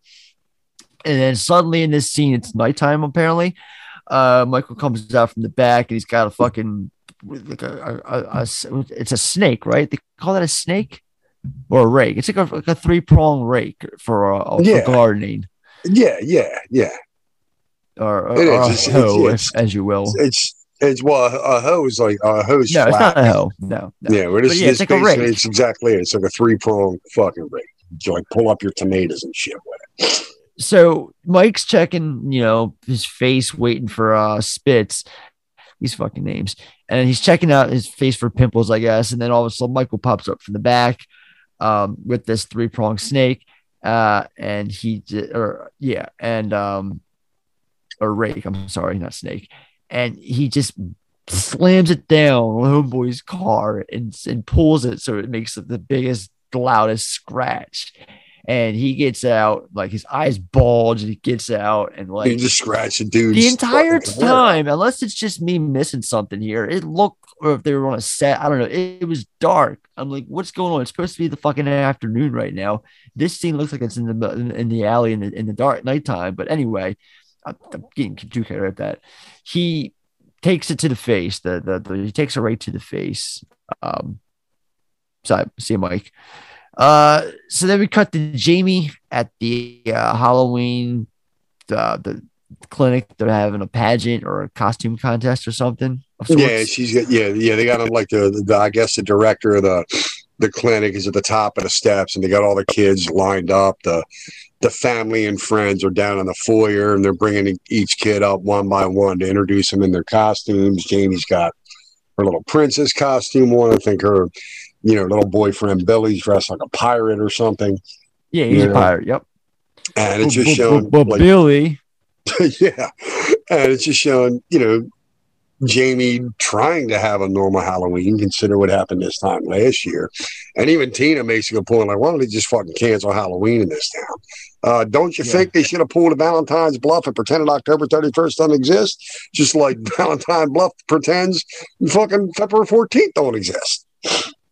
I mean, you would think. I mean, the last movie back in Halloween 4, Michael got his mask from a goddamn convenience store. So they should stop selling the mask for one. Jamie, this contest or pageant or whatever you want to call it, she's having visions of Tina. Now Tina's being picked up now by Michael. Michael took Mike's car. Remember from the first film, Michael knows how to drive. So Mike's wearing, and it's also worth mentioning, Mike had this like old hermit mat, not hermit. Yeah, Tina. And I did make a note. I actually kind of dig that alternate mask. It's got that like weird, grumpy, like drunken hobo, grumpy old man. Face. Yeah, with the big protruding chin. I think he's got like a cigar hanging out, and like an anti Popeye. Right, exactly, like an evil Popeye look, and like. It actually kind of works. Like they could have went with that mask for the rest of the fucking film, and I'd have bought into it more than this cheap fucking bleached out open collar, fake ass William Shatner Halloween 5 mask that they decided to go with. So I did kind of dig that alternate mask on Michael for me. I'm gonna go as far as to say this entire scene kind of works for me. I hate to say it, but like I'm talking about specifically Tina. In the car with Mike, not the shit with Jamie. Clueless has no idea. Not the shit with Jamie spazzing backwards, almost going off the balcony. None of that shit. No, this moment here of Tina in the car with Michael. Right. It's I like to play on names, Mike, Michael. Right. But it's all in the eyes, and holy shit, this John Shank's eyes freak me the fuck out. Like when he gives her the side eye when she tries to kiss him. Yeah, this scene works. One of the film that does, one of the very few. Yeah. So, Jamie is having another incident. She's panicking. Then everyone's asking, Loomis and is asking what she sees and what's happening. And she's falling back and she's like, cool. And this is my favorite scene here because Billy's trying to like understand what she's saying. He's like, store. Kind of store. What do they sell there?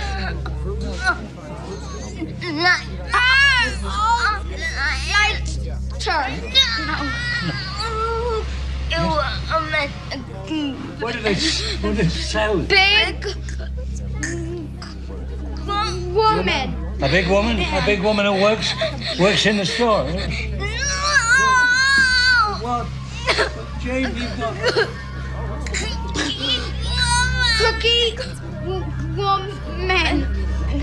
Cookie woman. Dale's gas station, 5th and Main.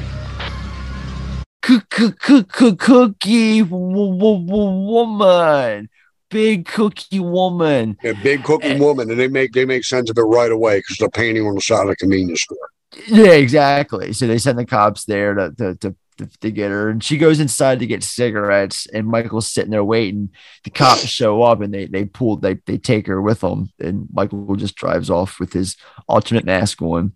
So Tina got away inadvertently, but still got away. This is when she goes back, but then like she keeps on this.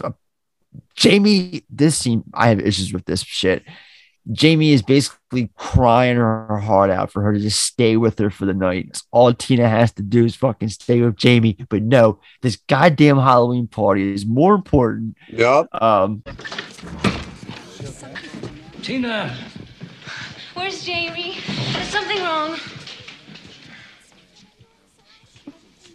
Tina!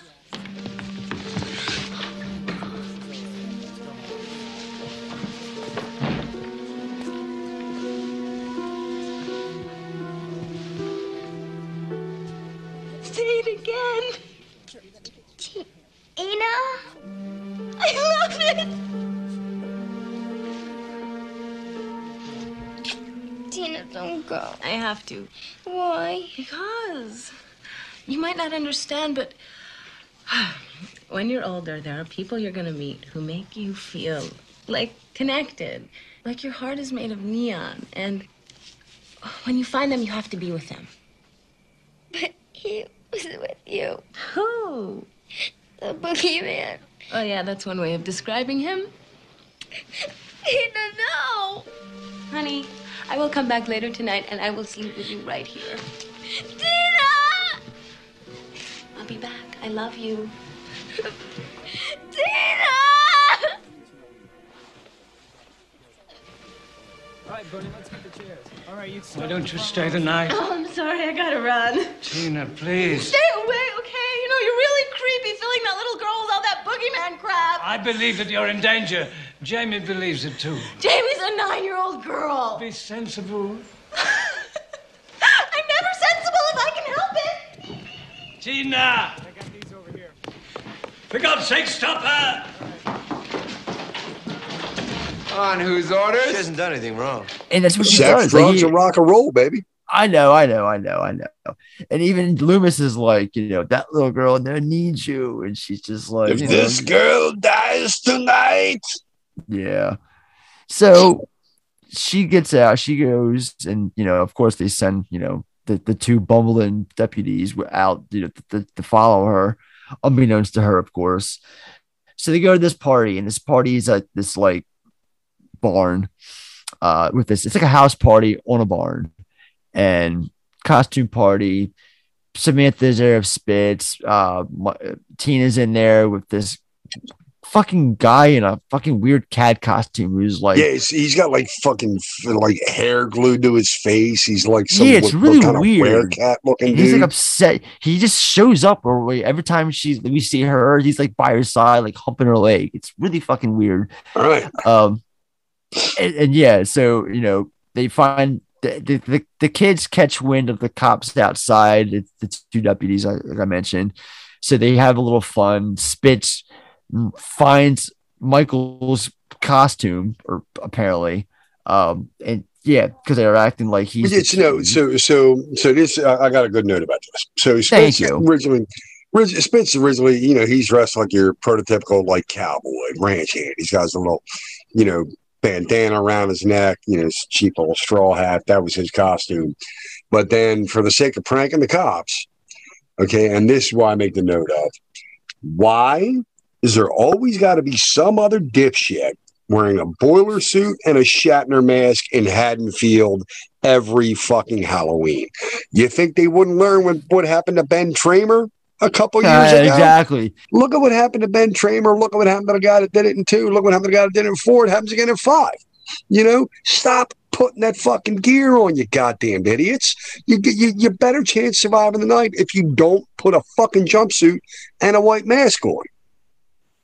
But there's always got to be some dipshit, some knucklehead in fucking Haddonfield, fucking 18-year-old kid that he's 10 feet tall and bulletproof, hopped up on fucking Stroh's and Jägermeister, can slap that fucking mask on and zip up the boiler suit, grab the kitchen knife, and then wham, crushed by a fucking car or shot by the goddamn cops.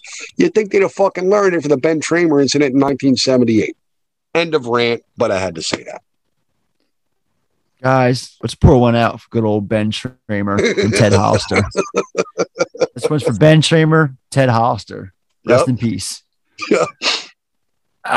So yeah, the Billy and Jamie at this point, they sneak out going after Tina.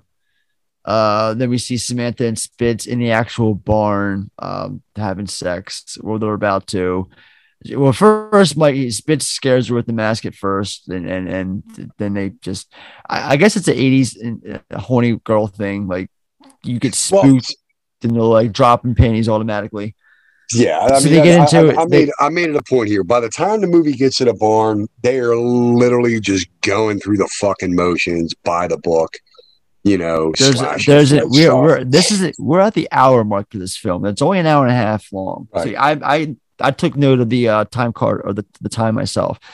And yes, we're at the like hour and 1 minute mark at this point when this shit's happening. Yeah, once they reach that barn, it's just nothing. The rest of the film's on autopilot. It really is. If you rented a big box horror movie in the 80s, you know what's coming next. Nothing's going to shock or surprise you. You know, you're here to see how cool the blood looks at this point. So, okay, Spitz is on top, humping her, and he gets a pitchfork through the back. It only goes through him. Doesn't go through both of them, just him. I know, right? I thought that too. Like, he could have just, you know, two of one fork. Look, we can't have two films copying the beta blood. Okay, it can only be just one. Yeah, so true. That happens, and she kind of gets angry and like takes like the pitchfork and just like goes to attack him, and he just like he's got this scythe, and he just knocks that shit out of her hand, just takes the scythe and just slits her with it. You just don't see the impact. You just see blood splatter off screen. So it's a big ass fucking sickle he's holding too. It's probably a good, you know, 6.5 foot, 7 foot handle, and the blade itself is probably good 4 feet long. It's pretty goddamn big. I mean, it's out there, obviously. You're on a farm. It's there. It's the trademark weapon from this film. Yeah. People remember that weapon from this movie when they think about the weapons that Michael used. Yeah. So Tina, just like every 80s movie, like you said, guys, autopilot. Tina finds all the bodies. Then she's chased through the field by Michael in the car. He's chasing her. Billy and Jamie show up, try to save her. They end up getting chased too. Car ends up crashing. I guess the film wants to make you believe that Billy got ran over in the process, although I don't think that's the case. No, it's not. Michael crashes into a tree. Fire, of course, comes up, but Michael gets out. He's walking around. He's walking after Jamie. Jamie can't really go anywhere. I think she hurts her leg or something like that at this part, and right before he goes to kill her, Tina pops up out of nowhere and sacrifices herself to help save Jamie. Tells Jamie to run, and she takes the knife to the chest. And then Loomis arrives and asks Jamie to help him. She asks if he can kill him, and Loomis tells her he thinks so. So she puts what he wants. So she asks what he wants her to do as the medics pull away. And then we see Loomis calling out for Mike. I kind of do like this scene. He calls out into the woods for Michael. You can actually see he's visible in the woods. If you pay close attention, you can see him in the back.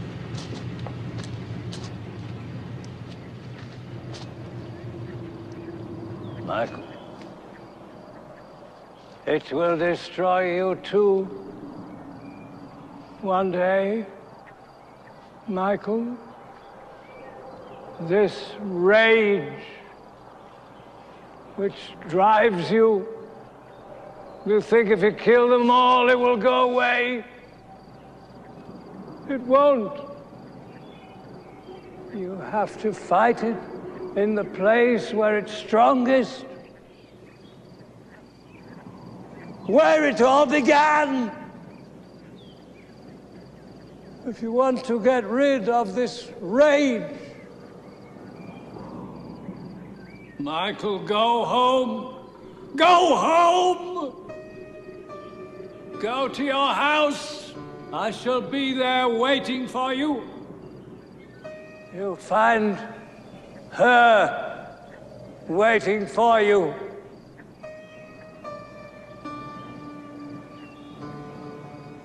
Based on the way the obviously the camera angle keeps bouncing back and forth from Loomis to Myers and whatnot, but. He could kind of visibly see him like across the slight clearing of the woods or whatever. And I've always liked that too. It's really creepy. Yeah, he's like, he knows that now he's talking to that face of evil, the devil's eyes that he saw when he was a child. And Loomis is finally getting a chance to wrap up his, you know, his therapy on Michael Myers. He's like, just bring it back home, go to where it all started, you know, and tells Michael to come back to the house. And that's where we cut to, and we're introduced to Troy Evans. Holy shit. I completely forgot Troy Evans was in this movie. Fucking Troy Evans plays the cop, Charlie. He's in the room with Jamie and Loomis. Yep. Basically, Loomis is using Jamie as bait. He's got her up in the bedroom. She's just brushing her hair and getting all dolled up and whatever. Just killing time while they wait for Michael to get there. They got cops outside. What they're kind of doing, and I'm sure that, because like you said, this director never bothered watching the originals. I'm sure Moustapha had his hand in this. Like, all right, look, you got to have her sitting here at a vanity, brushing her hair, just like how Judith Myers was in the beginning. And that's a good catch too, because it's a very good callback, because that's exactly what's going on here. Yeah. Although I'm not sure it was intentional. Unless that was a Moustapha. I would think if it was anything, based on what you've already said about this Dominique cat, it probably was Moustapha going, well, hold on. If you're gonna take the sequence here, you need to film this particular shot, which I think that's the way I took it. It was basically set to remind not only the viewer but Michael of what went down, you know, at this point now 40 fucking years ago when the kid was 6 years old. What's your favorite Troy Evans performance? Fear and Loathing in Las Vegas. Oh, okay. When he's the irate fucking cop and Frel dude just cuts in front of him in line. Just because I remember when I read that book multiple times, we talked about him. I'm a big Hunter Thompson fan on here. Got a fucking tattoo of him on my forearm, for Christ's sakes. The way that Evans plays that one scene in Terry Gilliam's Fear and Loathing is exactly how that scene was written in Thompson's Gonzo Road Trip masterpiece. So that's my thing. I always like him. It's the fucking irate flathead fucking sheriff at the convention in Vegas in Fear and Loathing. I'm more of a Roger Prodactor guy from Ace Ventura, but before we move on, I had a feeling you were going to go there. He's in Planes, Trains, and Automobiles. Yes, he is. Yes, he did. Oh my gosh, it's Ashkenagan. I said that to myself watching it the other day. I'm like, oh my gosh, it's Ashkenagan. Near Dark. Oh, he's a cop that's okay. Yeah, he's the undercover detective who's kind of going after what's his face? Adrian Pastar's character. Yeah, his name has slipped me. Demolition Man, Men at Work. My Blue Heaven, Lawnmower Man, Under Siege, The Stand, Phenomenon, The Frighteners, so many. He's currently on the show Bosch, just Troy Evans. He always brings a smile on my face when I see him pop up and stuff. So yeah, he definitely worked as that guy, you know, bit player in genre films, and that was his bread and butter. Yeah. And let's face it, they always say if you do what you love for a living, you never work a day in your life. So hats off to the guy, you know. So Michael shows up in a cop car and kills the cop that's waiting outside. Everyone inside listening, they can hear him screaming on the radio. I made a note about this because Michael, you know, steals a cop car to drive back home. Okay. But there's a scene just before that where the two cops are sitting in that car. And they see this vehicle. At first, they begin like they're going to radio in because the vehicle's pulling up. But they see it's another cop car. Why would they radio into the station that another cop has shown up? But these guys just radio in a panic. Somebody's here. Somebody's here. You don't see the fucking light. They should know. Because they should know everyone's in a specific location. And it's just kind of weird seeing a cop just supposed to be there. Now you're going to justify the bullshit jumps of logic this fucking movie makes. I see whose side you're on, pal. That's right. So Charlie wants to call Meeker, but Loomis stops him. He's like, Charlie!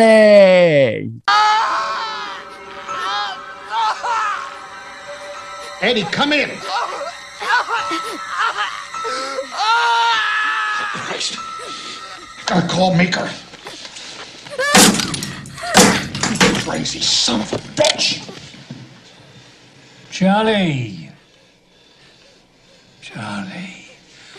Michael Myers is outside. Stay with the little girl. Please.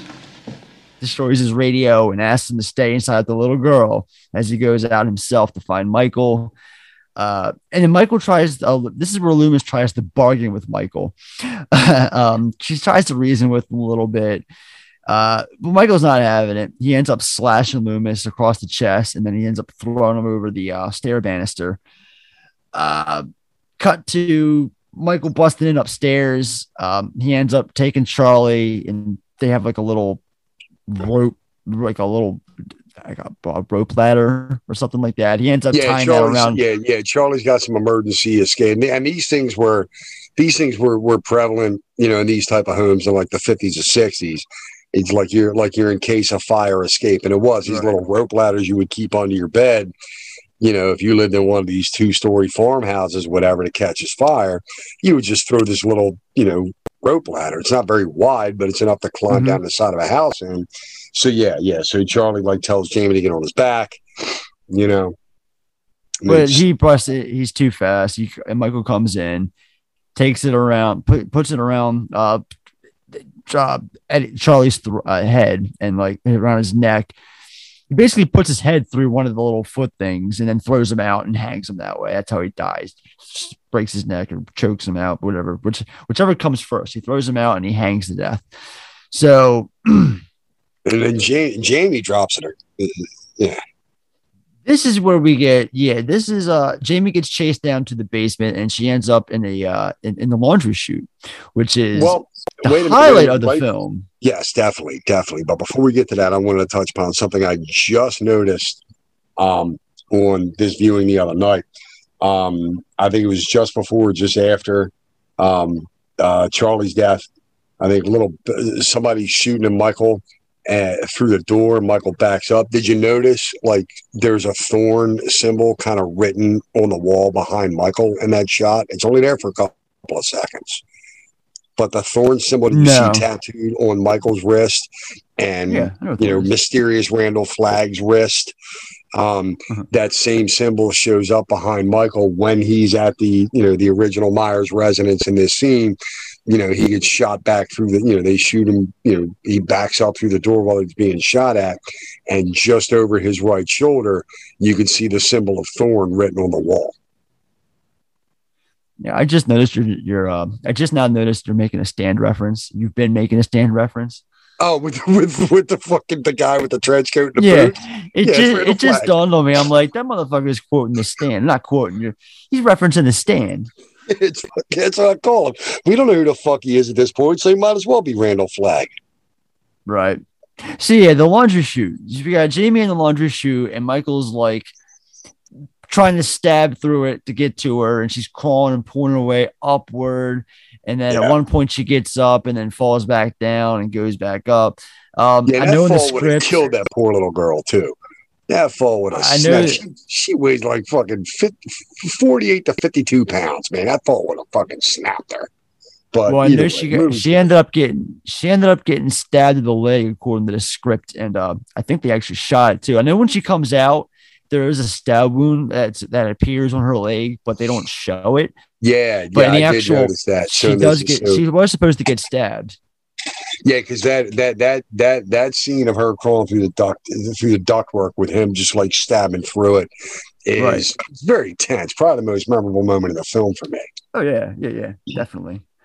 So Jamie makes her way up to the attic, and she finds the dog, Rachel, and Mike, and then Michael finds her, attempts to kill her. She hides.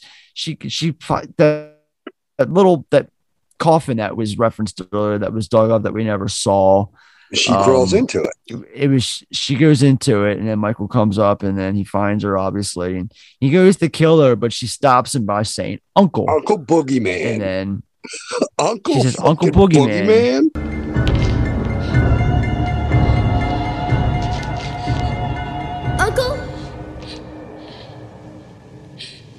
Kaplan.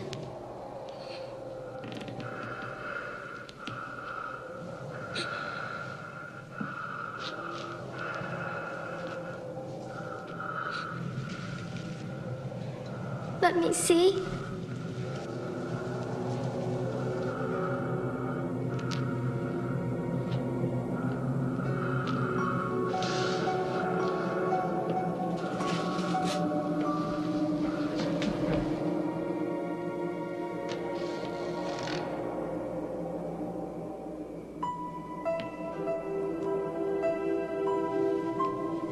Just like me.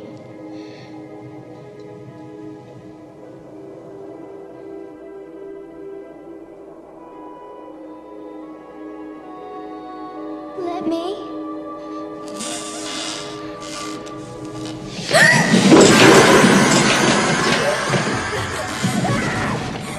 And then she had exactly what the fuck, Uncle Boogeyman. She asked him to take his mask off, and he does. And what are we doing here? Because then the camera zooms in on his eye and it lets out a single teardrop. And I'm like, what? Right. Oh, my God. Just hearing Uncle Boogeyman like rings the emotional bells for the face of evil that is Michael Myers. What the fuck is this all about? Yeah, what is he supposed to have like a moment of clarity? Like, what have I done? Oh, what Jesus. Have I become? Yeah, the last 40 years of my life have been an atrocity. What's in a name? What does it mean? Oh, my God. So, yeah, fucking this shit. So she goes to touch his face. He goes into a fit of rage and chases her again. Loomis is fucking lost his mind.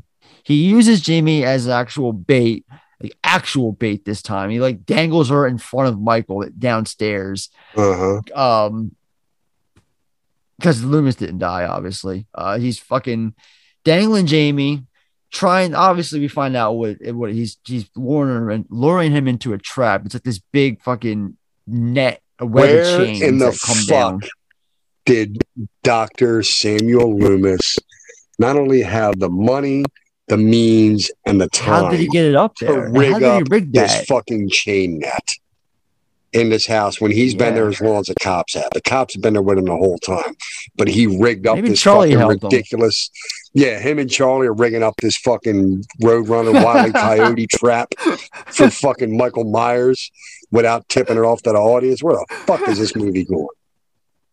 Thank God we ain't got far to go. I'm just imagining Pleasance and Troy Evans just rigging this thing up in the room. There's some Keystone Cops comic relief for you. Yeah, really. So he brings it down, and then he starts beating him with the 2x4, and then he shoots him with tranquilizer darts, and then he collapses on top of him with what it appears to be either a heart attack or a stroke.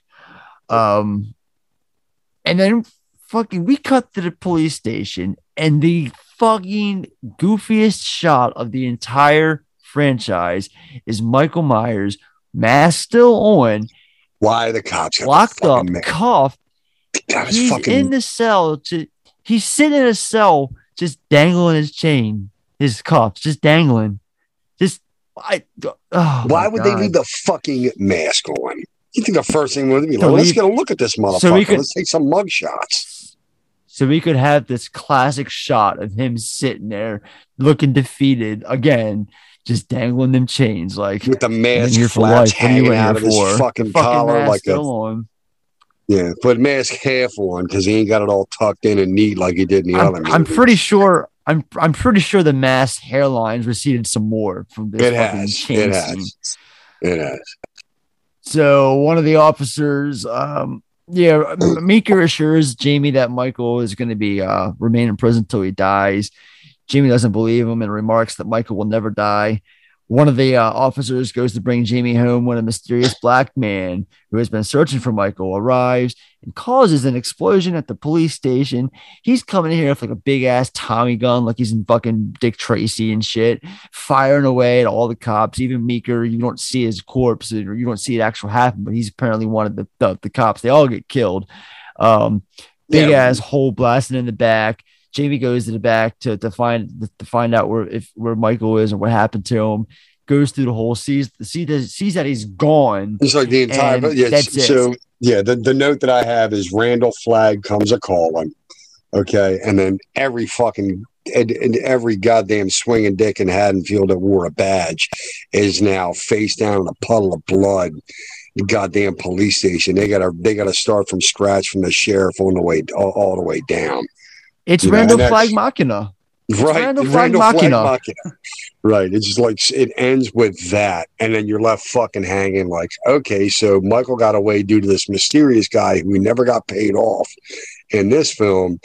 And like you said, we chomped at the bit till we forgot about it, and they finally gave us part 6. And by then, there was only a handful of us that showed back up, and mainly because we want to know what the fuck was up with Randall Flagg and the goddamn Thorn tattoos. We know what the fuck that shit, man. That's why I paid like almost $5 for that movie ticket that day. I rode a goddamn bicycle 2.5 miles up a highway in the middle of summer in Atlanta, Georgia, to go see part 6 to figure out just who the fuck Randall Flagg was and what this goddamn tattoo had to do with everything. Oh my God. Yeah. Thank God. And credits have rolled. And that is Halloween 5, The Revenge of Michael Myers from Dominique Othenin-Girard. All right, so let's look up the inbox real quick. Oh, what's in the box? What's in the fucking box? And I see one note here from Josh. Shocker. Better than I remembered it, honestly. Take the Man in Black shit out, and it's not bad. Michael was a stunt driver who still can't kill anyone. But the laundry chute scene is easily one of the best tension pieces in the franchise.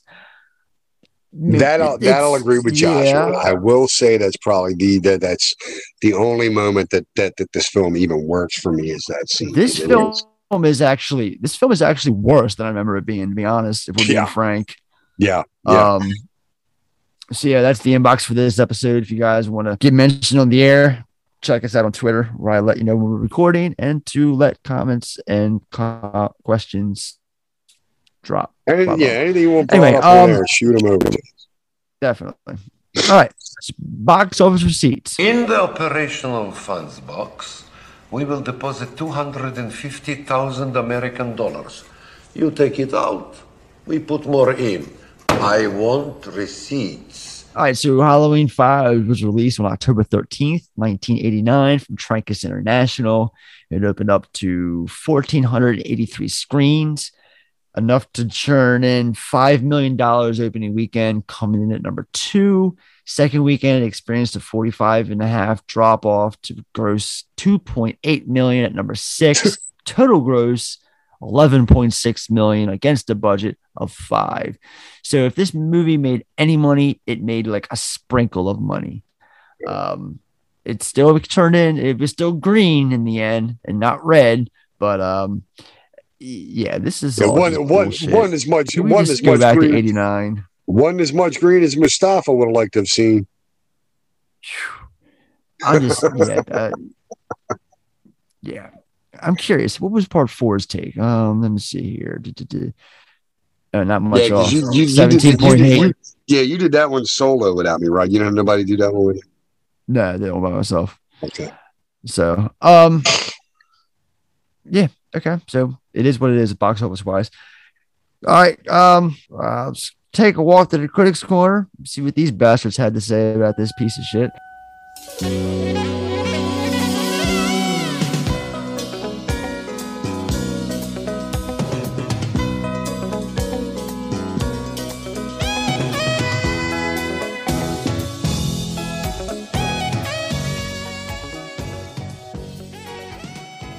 Stephen Holden of the New York Times wrote that the film was rather like taking another swing through the same all too familiar funhouse, but thought it was a bit more refined in its details than the conventional horror movie. Disagree on that one, buddy. Variety called the film pretty stupid and boring. Noted that the series had become practically indistinguishable from the Friday the 13th picks. The LA Times criticized the film as being a prime example of the principle of diminishing return of reruns, and Donald Pleasance for a flat 2-note performance, though he thought Danielle Harris was actually pretty good in her role. Rotten Tomatoes, this film has a 12% rating against based on 25 reviews. The consensus reads, Halloween 5 finds the series embracing crude slasher conventions with pedestrian scares, disposable characters, and aimless plotting. Yeah, it's just fucking by the numbers this one was, man. It really was. I mean, arguably in this run of, and let's face it, it's hard to, because now we have, you know, David Gordon Green stuff is more considered canon than anything prior to 2000, right? You know, right. 18. But up until this point, you know, or at least up until, you know, David Gordon Green and Danny McBride got involved, Halloween 4 was my favorite canonical sequel in the franchise. Mainly because I had I thought Danielle Harris was a neat little addition. She was a cute little kid. You know, it got us back to Haddonfield, which we had wanted to get back to for a while at that point. But then this one, yes, it brought back a lot of remaining cast members from the previous film.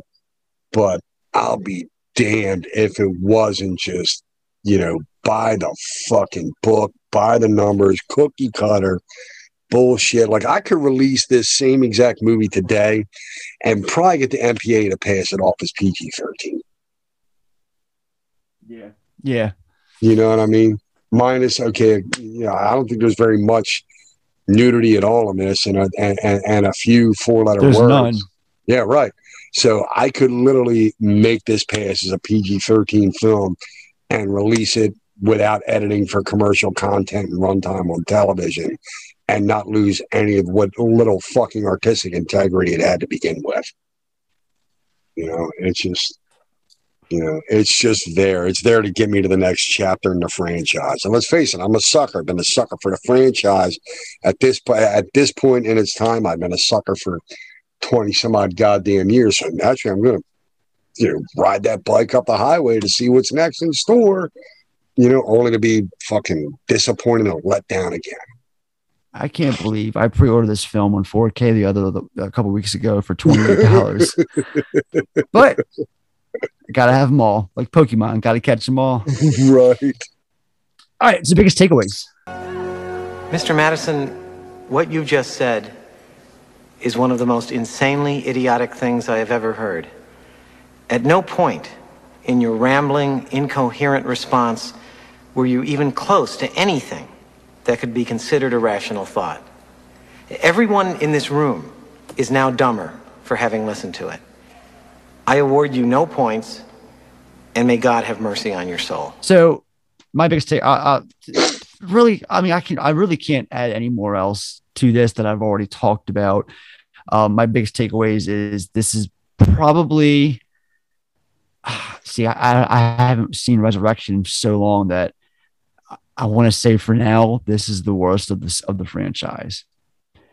And I really, and hang on, and Resurrection is going to really, really fucking shit the bed to surpass this as being the worst of the franchise. But as of now, for good reason, I can't stand this movie. Yeah, you're right. Yeah, you're right. Where we're at in this franchise, this is the How to Lose a Guy in 10 Days episode of the Film Effect Podcast. It's fucking pointless. It doesn't need to fucking be there. You know, again, it was a cash grab to keep the name relevant and the rights occupied. But it was fucking by the numbers. Nothing new was brought to the table. No fans walked away pleased, surprised, or bought fucking T-shirts and wear it like it's their favorite one. I don't know if anybody, including Danielle Harris. No. I would never buy a shirt for this fucking movie. So no. I had to. You know me. My entire wardrobe consists of horror movie shirts. So yep, never buy this one. No, I had the poster for the fourth one on my wall. It was great. I fucking iconic. I got to get that. I want to get myself a cover of that poster. I fucking do love that one sheet. So that one sheet came from the movie theater to me. Buddy, my work. Yeah, I think I'm gonna go ahead and treat myself to a Halloween for one sheet one of these days. Yeah, where the knife blends into her costume. You know what I mean? Yeah, that's the one. All right, so Mulligan moment. If you had to do it all over again, would you make the same choices? Can we redo the whole movie? Yeah, pretty much everything from opening credits to end credits. Let's just pretend it never happened. Let's try over. Specifically though, I would X the fucking Thorn shit. I'd take that stupid stuff out of this. Get rid of that Man in Black. I mean, obviously that would mean a different ending, but so be it. You got to make sacrifices. Yeah, I mean, I think it was introduced so that it could end the way that it did, and then what was it? 6 years later, they finally got around to the next one. They had to figure out how to work it in. Six years later, once the Weinsteins got their grubby fucking hands on it, and then they were like, "Well, fuck, we got to figure out how to work in this tattoo and Randall Flagg." So let's hurry up and pencil that shit in. You know, and then it's never brought up again. It's Thorn. The cult of Thorn is never mentioned again in the franchise. 5 and 6. That's why I've always considered 4, 5, and 6 the Thorn trilogy, because it kind of, to an extent, yeah. Thorn's not even introduced till 5, but I mean, but 4 ties. It's all you can watch 4, 5, and 6 as its own trilogy. You can. Yeah, I agree. So wait a look. Finger licking good. It's finger licking good. The duck works in. Yeah, the shoot. The shoot, just like Josh said, that's the only moment in the film that actually works for me as far as, feeling something new got brought to this franchise that's now, I don't want to say running out of steam, but it's starting to get a bit winded, and I felt maybe it's getting its second wind at this scene, but it doesn't last long. Yeah, it's either the shoot. Well, definitely is a shoot, but if I had to pick a runner up, then it would be the moment with Tina and Michael. I'm sorry, Tina and Michael in the car where she thinks it's Mike. Yeah. So I do like that scene a lot. I'm with you on that 100%. All right. So final thoughts. I say we tie a bow on it and put her to bed. Don't ever think I have to watch this again. Yeah, I mean, I know I'm going to. Obviously, it's inevitable, but I'm not going to be watching it with a smile. I mean, there's so much more out there you can watch other than this film. Even though 4 and 5 are like one of the same movie, they tie in together. Yeah. 4 works as a standalone. You can watch 4, and there doesn't have to. There won't be dynamite or Michael fucking going into a raging river rapid or whatever. Right. You can watch 4 and be fine. I watch 4 all the time. I love 4, but this is like the exact opposite. And I just don't understand.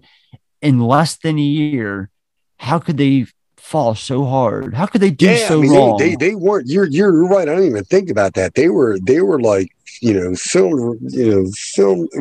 film shot, released back to back within a matter of just a few months apart from each other. Right. Where did we get so wrong? Where did we go so wrong? Rushed. It was all rushed. You had this new director, and it was just like they were just scrambling. Like Moustapha's like, how can I spend $1 and make 12? So you know how they have how they have quotes on movie posters from critics, what they thought about the movie, what they had to say about it. We're going to put out a Halloween 5 poster with my quote from my review, and it's just going to say, "Try again." Yeah, try again. I'm with you there. That's my final thought on this movie. Try again. Yeah. This episode is sponsored by Dale's Gas Station, home of the Cookie Woman. Cookie Woman. And her giant cookies. They're a real taste treat. Like chocolate chips and cookies, boy. All that being said, this film certainly does not get the film effects. Nope, not even half. That'll bring things home for this edition of the show. One now and many more to follow. If you enjoyed this episode and want to support us, then please do so by heading to Apple Podcasts or wherever accessible and leaving us your 5-star review or rating, as if you want to hear more Film Effect product. Then check out our website where you'll find our ever-growing collection of previous episodes, links in the episode notes, or you can find it at podpage.com. Monday, we'll be back for my birthday talking about fucking... What are we talking about Monday? Oh, yeah, the wrestler. Talking about the wrestler. Recorded that episode the other day with you and a special guest, Nick Browneller, a name you've heard many times on the show probably. Now you're going to actually hear the man himself. That's a good one. I'm actually... halfway through editing that episode, and cool. It's special. Yeah, I'm looking forward to like the masses to hear that. Yeah, I'm looking forward to that. And so that'll be Monday, and then that following Thursday we'll be back to talk about the dawn. Since we talked about the rise, now we're going to talk about the dawn of the Planet of the Apes. Yeah. I'm really looking forward to touching these two films coming up, Dawn and War. Yeah, it's going to be good stuff. Really good stuff, guys. So check it out. Continue to, keep the word out there. Continue to get the word out there. Continue to support and subscribe. Continue to just whatever you're doing, keep doing it, guys. We're just, download numbers. We're a couple of dorks who are thankful. And yes, we couldn't be more sincere, thankful. Just thank you guys. We're not asking you to, but if you're able to, it'd be cool if you left the review. Haven't seen one of those in a while, or rating. And yeah, follow us on the socials and tell your friends, man. Tell your friends. And buy some merch. Wear your friends. Get a bumper sticker. Drink out of a coffee mug, man. Get the Film Effect. Whatever you guys can do to support the Film Effect movement, then do so. Yeah, what they were doing over these parts, man. So until Monday with Wrestler, or until next Thursday with Dawn, or until next month when we return for the shit fest known as Curse of Michael Myers. Take us out of here, Sean. All righty, gang. So we shall see y'all again next time when those theater lights go dim and the opening credits begin to roll. I've been Loomis. That's been Michael. It's been fun, but now it's done. All right, guys. Check you later.